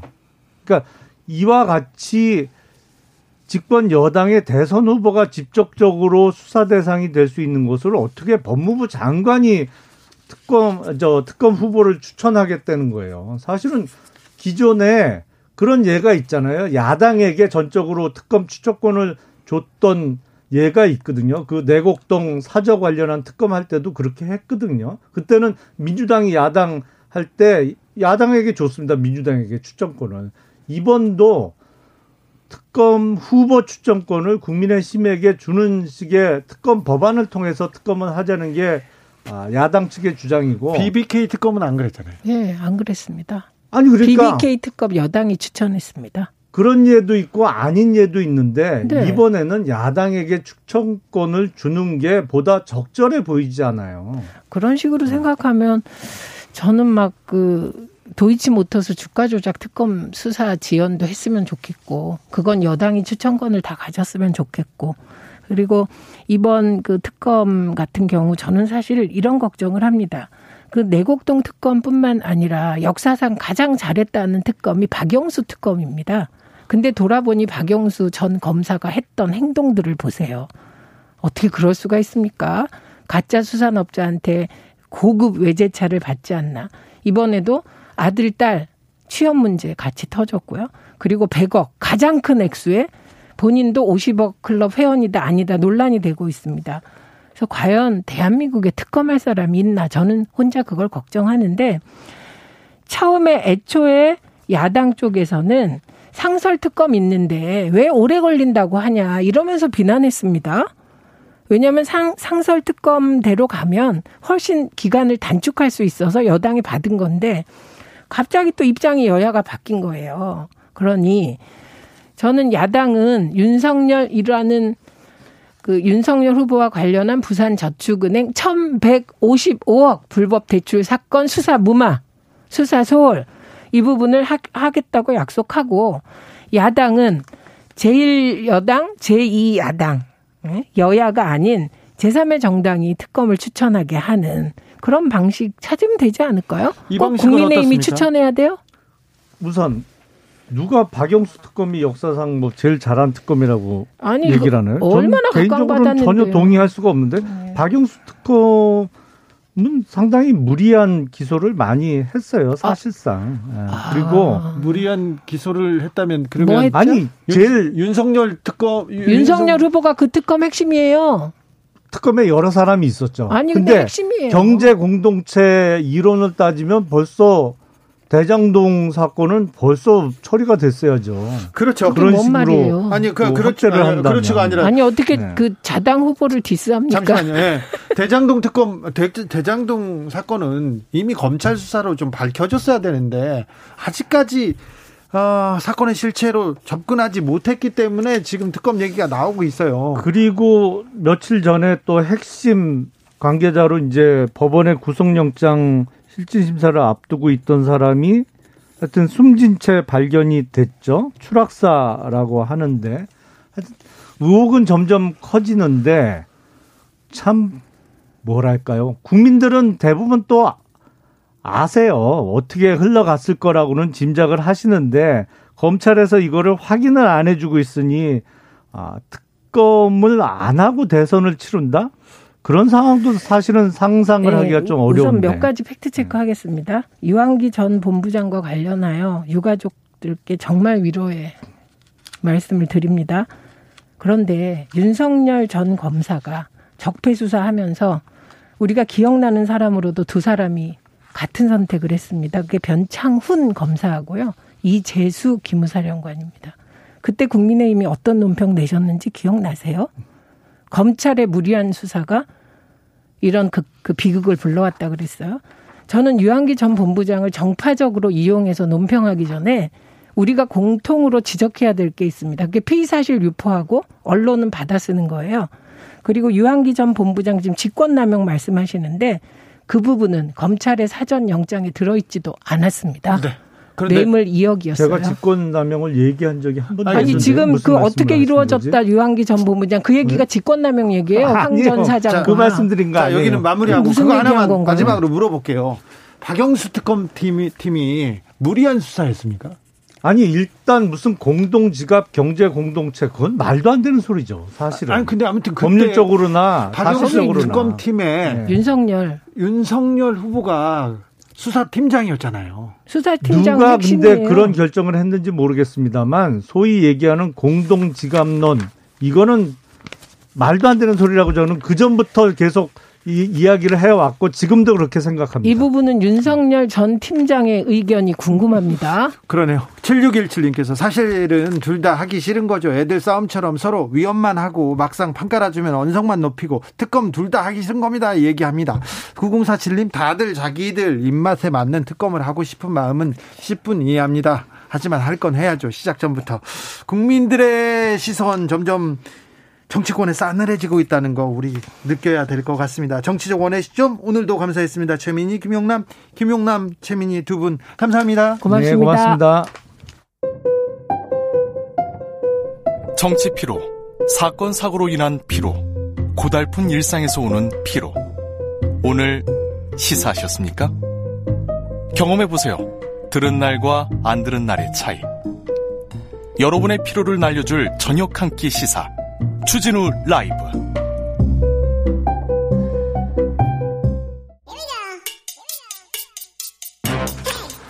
뉴스를 향한 진지한 고민 기자들의 수다 라이브 기자실을 찾은 오늘의 기자는 은지옥이요 시사인 김은지입니다. 네 연말에 대선판이고 취재할 게 많죠 네, 아무래도 선거 시계가 빨라질수록 더욱더 이슈가 많아지고 있기 때문인데, 네 네. 정치부 기자들 발도 마음도 급해집니다 자 오늘 준비한 뉴스부터 가볼까요 네, 관련된 대선 소식입니다. 네. 각종 의혹으로 탈당했던 국민의힘 전봉민 의원이 윤석열 선대위에 부산본부장으로 임명됐다라고 합니다. 부산 본부장으로요 전 복민 그 부동산 투기 의혹 그 그분 말이지 않습니까 네, 그 편법 증여 의혹이 있었고요. 예. 또그 부친이 관련된 취재를 하는 기자에게 예. 돈 3천만 원 줄 테니까 취재하지 마라 이런 식으로 보도 무마를 했다라는 의혹이 있었죠. 작년에 있었는데요. 예. 그러다 보니까 그 당시에 전 의원이 탈당을 한 바가 있습니다. 네. 당에 부담을 주지 않겠다 이런 것이었는데 네. 결과적으로 당 차원에서의 징계가 없었다 이런 비판도 있었습니다. 그런데 이 선거철에 이게 쓱 그것도 부산 본부장이요? 네, 이제 그러다 보니까 말이 나오고 있는데요. 심지어 미스테리다 이런 기사까지 나오고 있습니다. 네. 전 의원이 지난 2일에 윤석열 선대위 출범을 앞두고 복당을 했는데요. 곧 이어서 지난 6일에는 윤석열 선대위 부산본부장 임명되었다라고 하거든요. 네. 근데 이 시점이 굉장히 묘한 게 이준석 당대표가 당시에 자맹 논란이 있었을 때였습니다. 네. 그러다 보니까 당 지도부가 없는 사이에 스리슬쩍 처리된 게 아니냐 이런 의혹이 나오고 있는데요. 관련해서 권성동 의원은 한겨레와의 통화에서 자진 탈당했기 때문에 시도당 위원회에서 복당 결정을 받은 것이다 라면서 절차상 문제가 없다 이렇게 이야기하고 있습니다. 자진 자진 탈당했으니까 아무렇게나 들어와도 아니 아니 그냥 뭐 이런 절차 없이 들어와도 된다 이런 얘기였군요. 네, 그러니까 시도당 차원에서 결정한 거다 이런 취지 이야기를 했었는데 네. 하지만 또 한겨레 취재에 따르면 부산시당 관계자는 국회의원 신분이기 때문에 복당한 건은 중앙당에서 심의했고 시당이 이의를 달지 않은 정도다 이렇게 밝혔습니다. 네. 네, 관련한 혐의는 아까 말씀하신 것처럼 기, 전 의원의 아버지가 김영란법 위반 혐의로 지금 검찰에 송치되어 있는 상태고요. 네. 그리고는 공정거래위원회 조사 협조에 의뢰, 의뢰를 했는데 이에 대해서는 오늘 김종인 위원장도 언급을 한 바가 있습니다. 네. 그러면 국민의힘 지역구 당협위원장 자리도 이렇게 복권됩니까? 바로 받았습니까? 네, 그렇진 않습니다. 국민의힘 같은 경우에는 사고 지역구에서는 먼저 조직위원장을 임명하고 그런 다음에 당협위원장을 임명하거든요. 그러, 그래서 보통은 조직위원장이 사고당 위원장의 당협위원장이 될 가능성이 크긴 한데요. 네. 관련된 보도가 나오자 오늘 아침에 원래 이 비공개 심사가 있었는데 보류됐다라고 합니다. 아, 들어올려다가 지금 문제가 돼가지고 지금 브레이크가 걸렸군요. 네, 선대위 본부장은 됐지만 네. 당협위 위원장이 될 수 있는 브릿지가 되는 조직위원장은 되지 않았다 이렇게 보시면 되는데 네. 이 자리가 왜 중요하냐면요 네. 대선 직후에 지방선거가 있거든요 예. 지방선거에서 공천권 행사에 있어서 꽤 큰 영향력을 미치기 때문에 네. 또이 자리가 굉장히 치열한 자리라고 볼 수 있습니다. 그렇습니다. 선거가 어떤 사람들한테는 나라의 미래를 이렇게 결정하는 때이기도 한데 어떨 때 어떤 분들한테는 또 대목이기도 합니다. 네. 자, 특혜 수주 의혹 박덕흠 의원 기억하십니까? 그분도 이제 그만두셨는데 어, 아, 그만두신 게 아니라 당을 나가셨는데 무소속으로 탈당하셨죠. 이분도 어, 국민의힘 충북 선대위원장 발표됐습니다. 한 시간 만에. 근데 발표 한 시간 만 뒤에 여기는 보류가 됐죠. 보류가 네, 됐습니다. 선대위 자리도 여기는 보류가 됐다 이렇게 보시면 됩니다. 네, 네. 아우 선거철에 바쁜데 바쁜데 뒤에서 일하시는 분들은 많이 있군요. 네. 다른 쪽으로 일합니다. 국가 민족은 아니고요. 자, 다음 만나볼 뉴스는요. 네, 경찰이 홍남기 부총리에 대한 수사에 들어갔습니다. 아들 저기 특혜 입원 말인가요? 네, 그렇습니다. 시민단체 서민민생대책위원회가 고발을 해서 사건이 돌아가고 있는 중인데요. 네. 홍남기 부총리와 김현수 서울대 병원장에게 직권 남용, 업무 방해, 김영란법 이런 혐의로 고발을 했고요. 지금 서울 경찰청에서 수사에 들어갔다라고 합니다. 자, 홍 부총리 아들이 아파가지고 병원에 갔어요. 네, 다리에 발열과 통증이 있어서 서울대병원 응급실 찾았다라고 하는데 네. 일 1차 진료 결과 응급 상황은 아니다 이렇게 진단을 받고 돌아갔다라고 합니다. 예. 그러니까 입원을 못한 거죠. 네. 그런데 같은 날 오후에 서울대병원 1인실 특실에 2박 3일 동안 입원을 했다라는 KBS 보도가 나왔는데요. 그래서 특혜 의혹이 일었죠. 네, 왜냐하면 그 사이에 홍 부총리와 김 원장이 전화 통화를 했다 이렇게 알려졌었기 때문인데. 그리고 병원에 입원하기가 지금 어렵거든요. 네, 코로나 19 때문에 더욱더 그런데요. 위급하지 않은 일반 환자의 입원은 현 서울대병원에서 불가능하다 이렇게 밝히고 있습니다. 홍남기 부총리는 뭐라고 합니까? 직접 입장을 밝힌 적은 없고요. 기재부를 통해서 낸 성명, 설명 자료를 보면 아들 증상에 대한 걱정이 커서 평소 친했던 김현수 원장에게 전화 통화를 했고 병실은 사용료가 높아 남아있던 특실을 입원한 것이다 이렇게 밝혔습니다. 네. 그러니까 전화 통화한 건 맞지만 해당 병실 사용이 특혜는 아니다 이렇게 주장을 하고 있는데요. 일반 병원 그러니까 일반 환자 입원 병동은 코로나 환자 병동과 분리돼 있기 때문에 코로나19 환자와는 상관없다 이런 식의 주장을 하고 있습니다. 상관없진 않을 것 같은데요. 네, 이제 그러다 보니까 여당 내에서도 비판이 나오고 있는데 저 그리고 기재부 장관이고 부총리입니다. 이 문제는 아들 문제고 사적으로 얘기해야 되는 거 아닙니까? 사적으로 개인으로서 아들 문제에 대해서는 개인이 입장을 내고 사과해야 되는 거 아닙니까? 왜, 왜 기재부를 통해서 내는지 저는 또 이 부분 또 이해가 안 됩니다. 네, 그렇다 보니까 부적절하다라는 비판이 계속 나오고 있는데요. 이동학 더불어민주당 최고위원은 절차를 뛰어넘는 반칙을 했는지 국민적 의혹을 속 시원하게 해명해달라 이렇게 요구했습니다. 네. 또 와중에 김부겸 총리가 관련된 발언을 해서 비판을 받기도 했는데요. 뭐라고 했어요?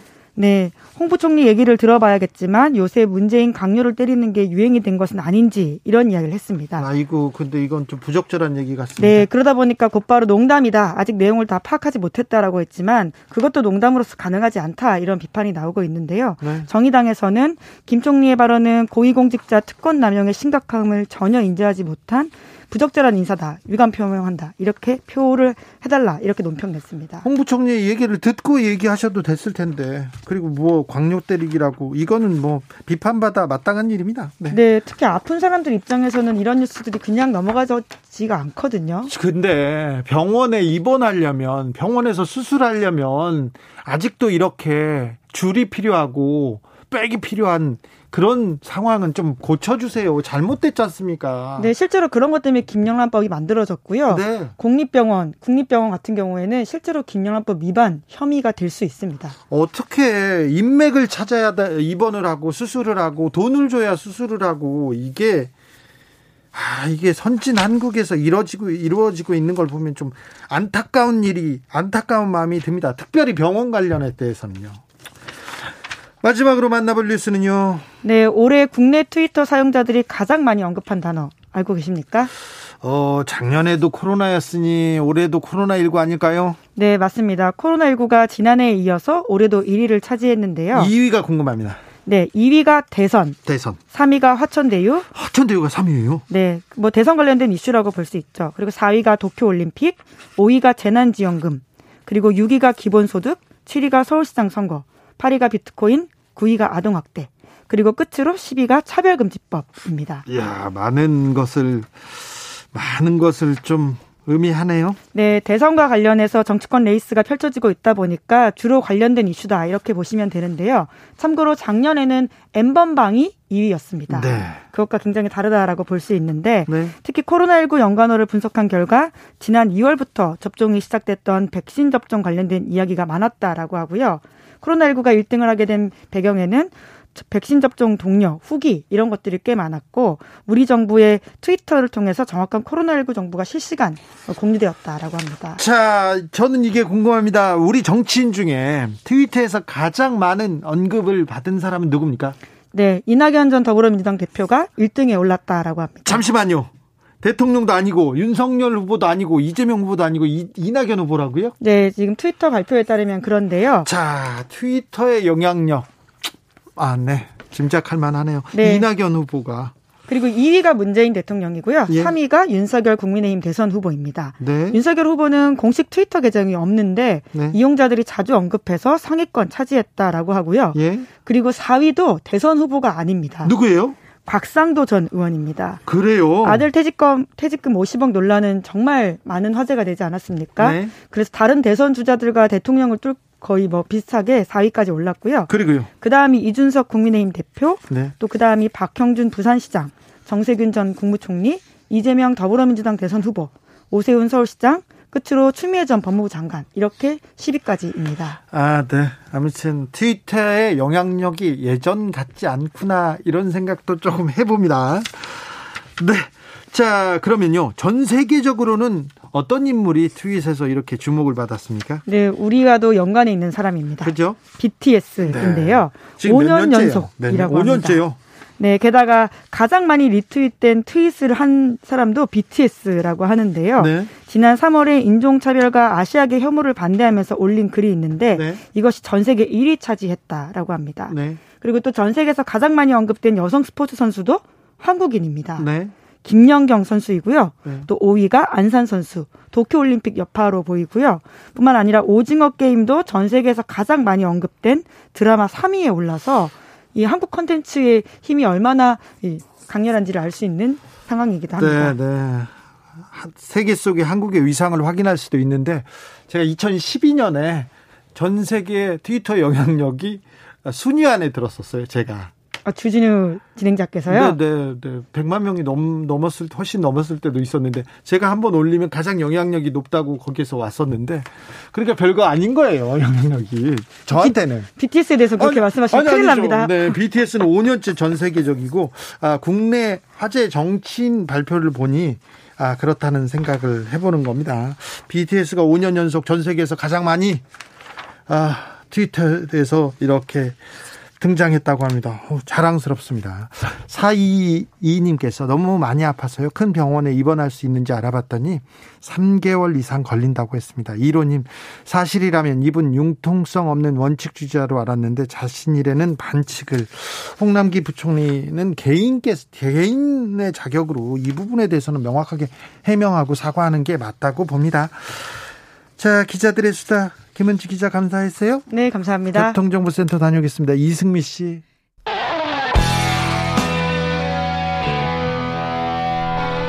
스치기만 해도 똑똑해진다. 드라이브 스루 시사 주진우 라이브.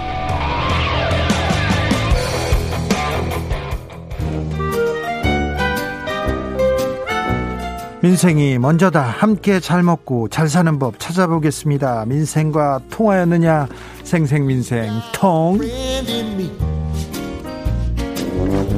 안전하 소나 민생 생각 안진걸 민생경제연구소장 어서 오세요. 네, 안녕하십니까. 소장님 오늘은 어디를 그렇게 바삐 다녀오셨습니까? 최근에 다녀온 곳세 개, 만 아주 짧게 말씀드릴게요. 네, 아주 짧게는 잘안 예, 되시는 아닙니다. 분입니다. 짧게. 양해해 주십시오. 안진걸 소장은 안 됩니다.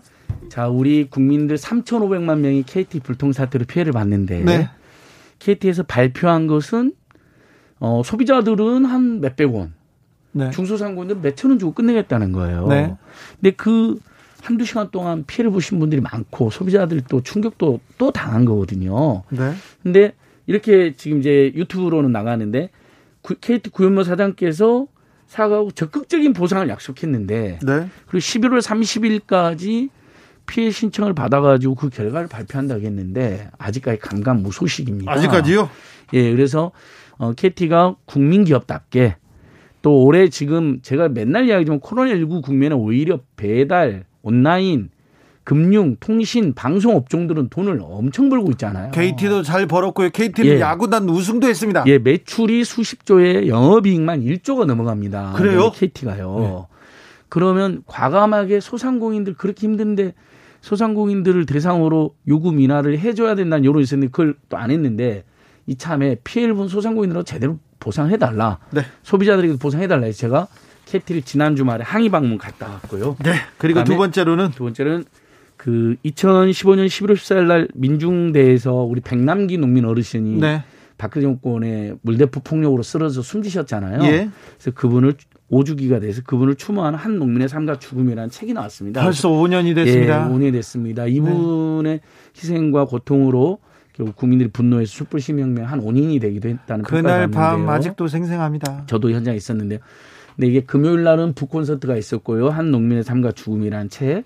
토요일 날은 백남기 농민 어르신의 모교인 중앙대학교에서 추모비 제막식이 있었습니다. 네.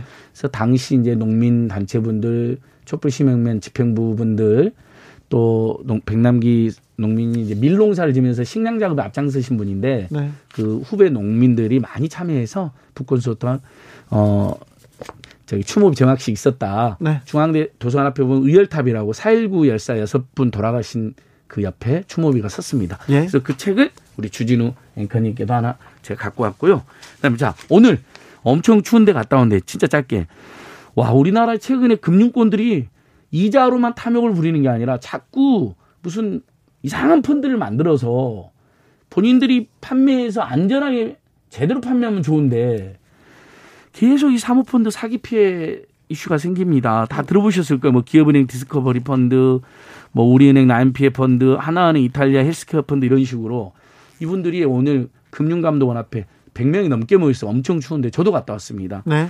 왜 전임 윤석헌 금감원장은 금융소유자 보호에 적극적이었는데 정은보 원장은 오히려 금융회사들의 명백한 탐욕이나 불법이나 잘못된 판매인데 편을 들어주냐라고 금감원장이 이제 취임한 지 얼마 되지도 않았는데 퇴임해라고 목소리를 높이더라고요. 아, 그래요? 예, 이 부분은 어 제가 이- 지금 자세히 말을 못하겠지만 제가 느- 저희들이 느끼기에도 금융감독원이 금융을 감독하는 곳이지 금융사 편들어주는 곳은 아니거든요. 절대 아니죠. 그리고 금융 소비자 보호를 금감원이 안 해주면 누가 합니까? 우리 그래, 금융이- 해야죠. 금융 상품이 복잡한데 네. 그래서 그 부분에 대해서 함께 촉구하고 왔습니다. 네. 예. 자, 자, 아쉬운 소식이 있다면서요. 예. 다자녀 장학금 어떻게 된 거예요? 아, 우리 우리 방송 많이 들으시는 다자녀 부모님들이 저한테 개별적으로 연락 많이 주셨는데 분명히 국회 교육위원회에서는 저희들 호소한 대로 어, 지금 국가장학금이 내년에 최대 720만 원에서 최소 350만 원 대폭 올라가요. 네. 그건 너무 반가운 소식이잖아요. 그래서 지금 대학생 자녀를 둔 부모님들은 아주 좋아하시는데 문제는 현재 국가장학금이 소득 9분위 10분위 계층의 학생들에게는 한 푼도 지급이 안 되는 겁니다. 근데 특히 이 중에서도 다자녀 아이가 셋이나 넷이나 있으면 아이가 하나나 둘이보다 훨씬 비용이 많이 나가잖아요. 네. 그러니까 다자녀 가구에 한해서라도 소득 9분위 10분위의 국가장학금이 지급돼야 된다. 했는데 된다면서요. 그게 분명히 국회 교육위원회에서 다자녀 가구들 셋째나 넷째에게 최소 350만 원 지원하는 예산이 통과가 됐어요. 네. 근데 막판에 예결위에서 기재부가 반대해가지고 부결돼 버린 겁니다. 아이고. 그래서 제가 이 우리 방송 들으신 다자녀 부모님들에게 약속했는데 내년에는 반드시 국가장학금 9분이 10분이다 하더라도 물론 이제 다자녀 중에도 소득 8분 이하 분들은 어 480만 원에서 520만 원을 다 받으십니다. 근데 9분이 10분인 분들이 못 받게 된 거를 제가 정말 죄송하고 어 여야 후보들에게 공약으로 어 내년 빠르면 2학기 때부터라도 국가장학금 지급하자. 뭐 추경 논의가 있잖아요, 지금. 네. 저는 다자녀 가구들은 우리가 아마 애청자들께서 공감해 주실 거예요. 얘가 셋이고 넷이고 다섯인 집은 그러니까요. 애국자들인데. 몇 배가 더 나가는데 애국자들인데. 지금 출산율이 학교 출산이 한 명도 안 되잖아요. 네.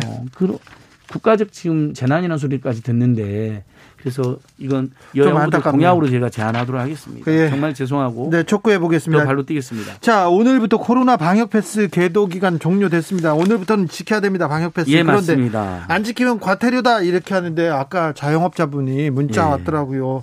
너무 좀 우리한테 과해요, 가혹해요, 속이면 어떡해요 그래서 얘기합니다. 저는 이제 이, 이 문제가 일단 언론에서 일부 과장 보도는 바로 잡아야 되는데 마치 이제 그 백신 안 맞으신 분들은 출입이 금지된 것처럼 이야기 과- 겁을 주던데 그건 네. 아니고요. 자, 저도 좀 이따가 여섯 명이 모이는데 그 중에 미접종자 한 명 있어요. 예. 미접종자 한 명까지는 다 해서 여섯 명까지 가능한 거고요. 아, 그래요? 그다음에 혼자도 주 기자님하고 제가 가끔 우리도 혼술이나 혼밥, 혼 커피 할 수 있잖아요. 저는 안 해요. 아니, 그러니까 저는 부끄러워서 혼자는 안 특히 갑니다. 이제 혼자 드셔야 되는 경우 있는데 못 들어가면 어떻게 해요? 네. 그 경우는 PCR 음성 확인서가 없어도 혼자서는 가능합니다. 카페까지는 혼자서 아, 미접종자 식당, 카페, 미접종자도 가능합니까? 식사 안 하고 음료도 드시고 커피도 드시고 술은 드셔야 되니까. 네. 그러니까 이렇게 보면 그 들면 국민들에게 엄청난 피해는 아닙니다. 이미 우리 2인도 해본 적 있고 4인도 해본 적 있고 6인도 해본 적 있잖아요. 네. 그러니까 오히려 소비자들의 피해는 과장되게 지금 주장하는 분이 있고요. 네. 당연히 우리가 지금 방역 조치를 강할 수밖에 없는 상황에서 이건 해줘야 되는 거고. 다만 소상공인들 입장에서는 거의 한, 한 명이나 두 명이서 일하는 사업장 많잖아요. 네.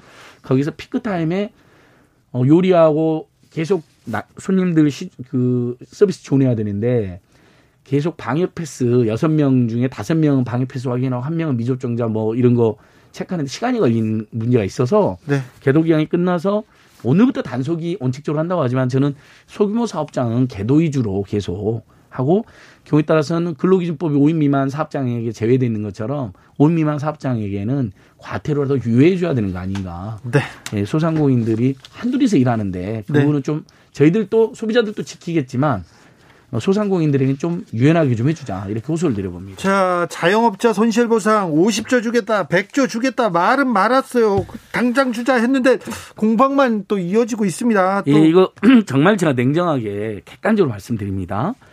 자, 국민 모두에게 주는 방안이 하나 있었고 또는 국민 중에 88%만 주는 방안도 있었고 아니다 일단 소상공인들 손실 보상부터 먼저 해줘야 된다는 이런 것들이 백과장명 우리 사회가 한 2년 계속 겹쳤잖아요. 예. 그래서 작년 5월에는 국민 모두에게 주니까 그게 좋았다는 분들도 있고 근데 소상공인에 가는 것을 더 줘야 된다는 분도 있어서 자 50조 100조 얘기가 나온 겁니다. 왜냐하면 7월 8월 9월 이 세 달의 강도 높은 방역 조치에 따른 손실 보상 이제 법에 의해서 손실 보상을 처음으로 했는데 하 최소 금액이 10만 원에다가 경영이기 업종들은 빠지는 결정적 문제가 있었고 예산도 2.4조밖에 배정이 안 된 겁니다.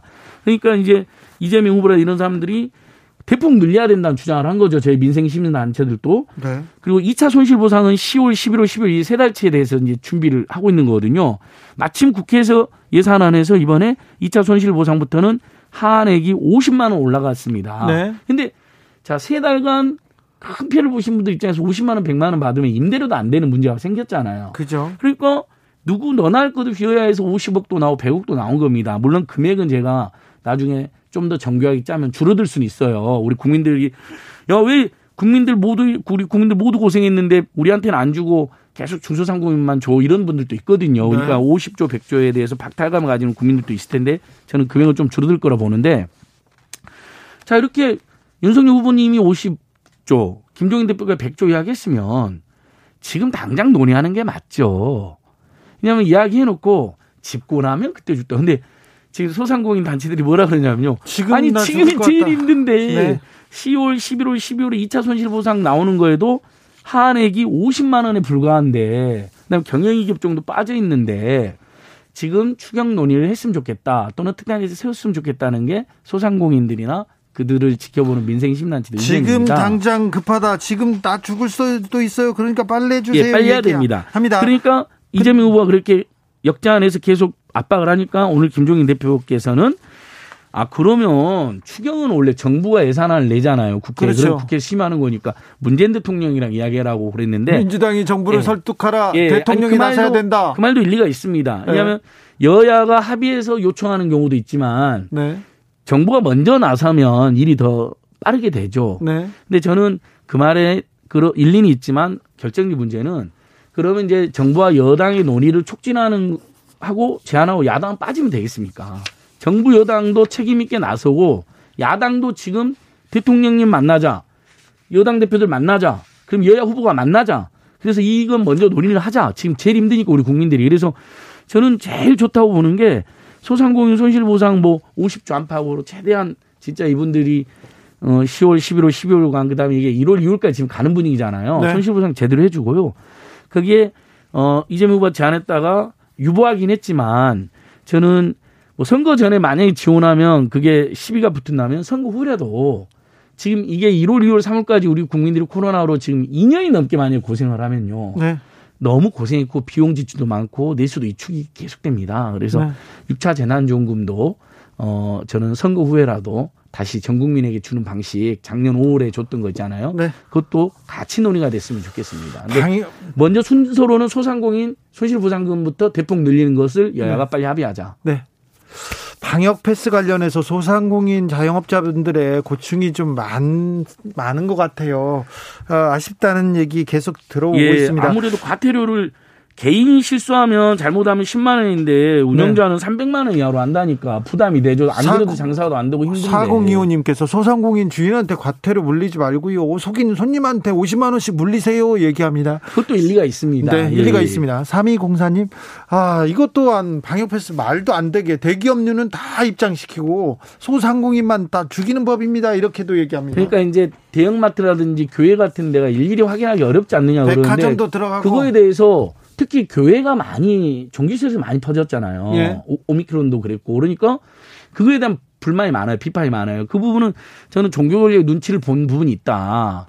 그런 좀 저는 그건 시정돼야 된다 보고요. 지금 문자 제안처럼 특히 소상공인들 중에도 대규모 사업장들 있잖아요. 큰 식당이라든지 큰 마트들은 네. 저는 그 손님 직원들이 그걸 점검할 여력이 있는 데는 과태료를 부과할 수도 있겠지만 정말 손님 그 한두 명이서 두세 명이서 일하는 곳 그런 작은 식당이나 카페들은 과태료 부과는 유예해 주는 게 맞다고 봅니다. 자, 내년부터 아기 낳으면 200만 원씩 준다고요? 예, 이건 제가 지난주에도 이 굉장히 어지러운 한국 사회에서도 기쁜 소식을 했잖아요. 아이 태어나면 200만 원씩. 네. 그 다음에 만 2세까지 어 영아 수당을 30만 원. 2025년부터는 50만 원 올라가는데요. 근데 출산율을 그 이유가. 있을까요? 정부가 그렇게 하는 건 잘한 건데 그 이유가 지금 이제 통계청에서 지난 9일 날 발표한 걸 보니까요. 올해 30만 명 아래로 떨어졌는데 26만 1000명으로 떨어지고요. 2026년도 24만, 2023년도에 23만, 2024 23만 원. 확 떨어져 버립니다. 매년 100만 명이 예. 가깝거나 100만 명 넘을 때가 있었는데 지금 23만 명대로 떨어진다고요? 그러니까요. 다만 근데 90년대 초중반에 아이들이 많이 태어났답니다. 그래서 그분들이 이제 결혼 아이들이 많다는 건 결혼할 확률이나 숫자가 더 많아지겠죠. 그러면 2025년도 더 늘어날 수는 있다고 전망이 되어 있는데, 근데 지금 너무 떨어져 버리는 거잖아요. 네. 그래서 어 정부가 이렇게 영아 아이 태남 200만 원, 만 2세까지 30만 원, 그다음에 나중에 50만 원 올리고요. 그다음에 아동 수당이 만 7세까지였는데 만 8세로 늘렸는데 저는 얘기가 또 작습니다. 프랑스나 캐나다처럼 초, 중, 고 졸업할 때까지 50만 원을 지급하자. 근데 만약 우리가 친환경 무상급식하고 고등학교 무상교육은 잘 돼 있잖아요. 이건 다른 네. 나라에서 부러워하거든요. 친환경 무상급식 같은 경우는. 네. 그러면 그 그걸 잘하고 있으니까 예를 들면 50만 원이 너무 부담되면 30만 원, 40만 원이라도 네. 초중고까지 그런 로드맵을 발표해야 된다. 여야 후보들이 이런 걸로 경쟁해야 됩니다. 네. 우사공호님이 그런데요 방역 패스자들이요 증, 증명하기 위해서 증명하기 위한 방법을 잘 모르는 분이 많대요. 지인이 식당 하시는데요 나이 든 분이든 젊은 분이든 전달이나 숙지가 좀 부족해 보입니다. 홍보들. 근데 요즘에는 식당이나 카페 가보면 저는 그러니까 아무튼 어 전체적으로 우리 소상공인들 특히 소규모 소상공인들 호소는 일리가 있어서 제가 편 그걸 주창하는데 네. 이게 너무 뭐 난리가 난 것처럼 과장하는 건 안 맞는 것 같아요. 왜냐면 우리 지금껏 주 방- 기자님이나 네. 그다음에 우리 애청자분들 지금 카페나 식당 가면 입구에서 다 찍잖아요. 잘 되어 있어요. 그냥 근데 카카 그거 그 QR 체크인 네. 그게 익숙치 않은 분들은 안심 코로를 하잖아요. 요즘에는요. 네네. 그두 가지 방법 거의 다 저는 정착됐다고 보거든요. 네. 다만 그것을 체크하는 인원이 없는 소상공인들이 있잖아요. 네. 한둘이서 하는 분들은 그 경우까지 들면 손님 확인 못 제대로 못했다고 과태료 물리는 건 과하다. 이 지적은 일리가 있습니다. 알겠습니다. 그 부분은 당국이 네. 유연하게 어 저기 유예를 해주고 네. 어, 그렇게 해야 된다고 봅니다. 박홍근님께서 어찌 보면요 앞으로 코로나보다 더 무서운 것은 저출산 인구 감소일 듯합니다. 그거 이거 중요합니다. 아주 심각한 문제고요. 자 생생민생통 안진걸 소장 함께했습니다. 오늘도 감사했습니다. 예, 고등학생까지 아동 수당을 50만 원 언젠가 올려야 된다고 강력히 호소 드려봅니다. 알겠습니다. 고등학교 다시 가고 싶어요. 네. 예. 오늘도 수고하고 지친 자들이여 여기로 오라. 이곳은 주기자의 시사 맛집 주토피아 주진우 라이브.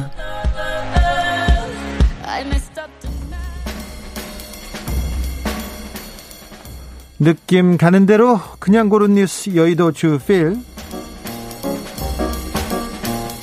한겨울 최악의 폭풍 지구의 경고일까 경향신문 기사인데요. 미국에서 미국 중부에서 수십 개의 토네이도가 발생해서 사망자가 100명을 넘길 거라는 보도가 잇따라 나오고 있습니다. 켄터키나 중부 지역의 역사상 최악의 가장 파괴적인 치명적인 토네이도였다 이렇게 얘기합니다. 200km 넘게 날아간 가족 사진 그 기사도 있더라고요.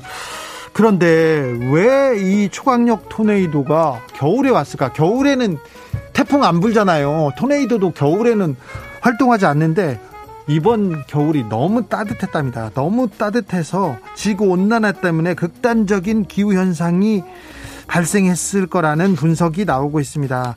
아, 기후 변화. 아, 최악의 폭풍. 이거 지구가 아프다는 신호입니다. 경고입니다.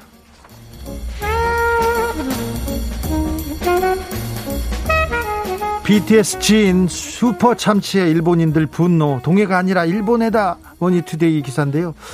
BTS 멤버 진이 자작곡 슈퍼 참치를 이렇게 발매했습니다. 그래서 뭐 5일 동안 유튜브에서 전 세계인이 가장 많이 본 동영상이고 중국에서도 가장 인기 있는 동영상이라고 합니다.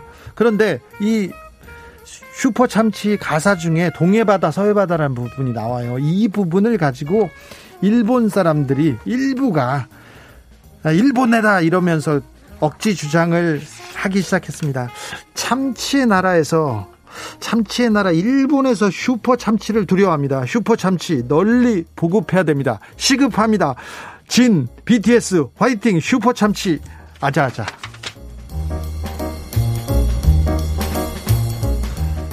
이탈리아 주교 산타 없다. 동심 파괴 항의에 사과. 연합뉴스 TV 기사인데요. 이탈리아 시칠리아 한 교구의 스탈리아노 주교입니다. 스탈리아노 주교. 그 신부들 중에 이 교구를 맡고 있는 최고 높은 신부세요. 근데 이분이 산타클로스는 존재하지 않는다. 사실 산타클로스의 빨간색 의상은 코카콜라 광고 목적으로 선택한 것이다. 이렇게 얘기했다고 합니다.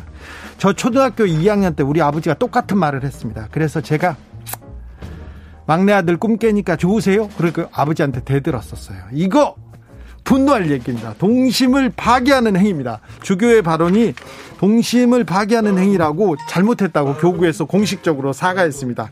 잘못했다. 산타클로스 할아버지는 분명히 있다. 크리스마스 때 분명히 오신다. 그죠? 울지 않는 아이한테는 옵니다. 저도 기다리겠습니다. 메이시 그레이의 Santa Baby 들으면서 저는 여기서 인사드리겠습니다. 코로나 시대에도 그 산타클로스 할아버지 옵니다. 분명합니다. 돌발 퀴즈의 정답은 캔버라였습니다. 오늘 오답률이 제일 높았다면서 시드니 아니에요. 멜버른 아닙니다. 호주의 수도는 캔버라입니다.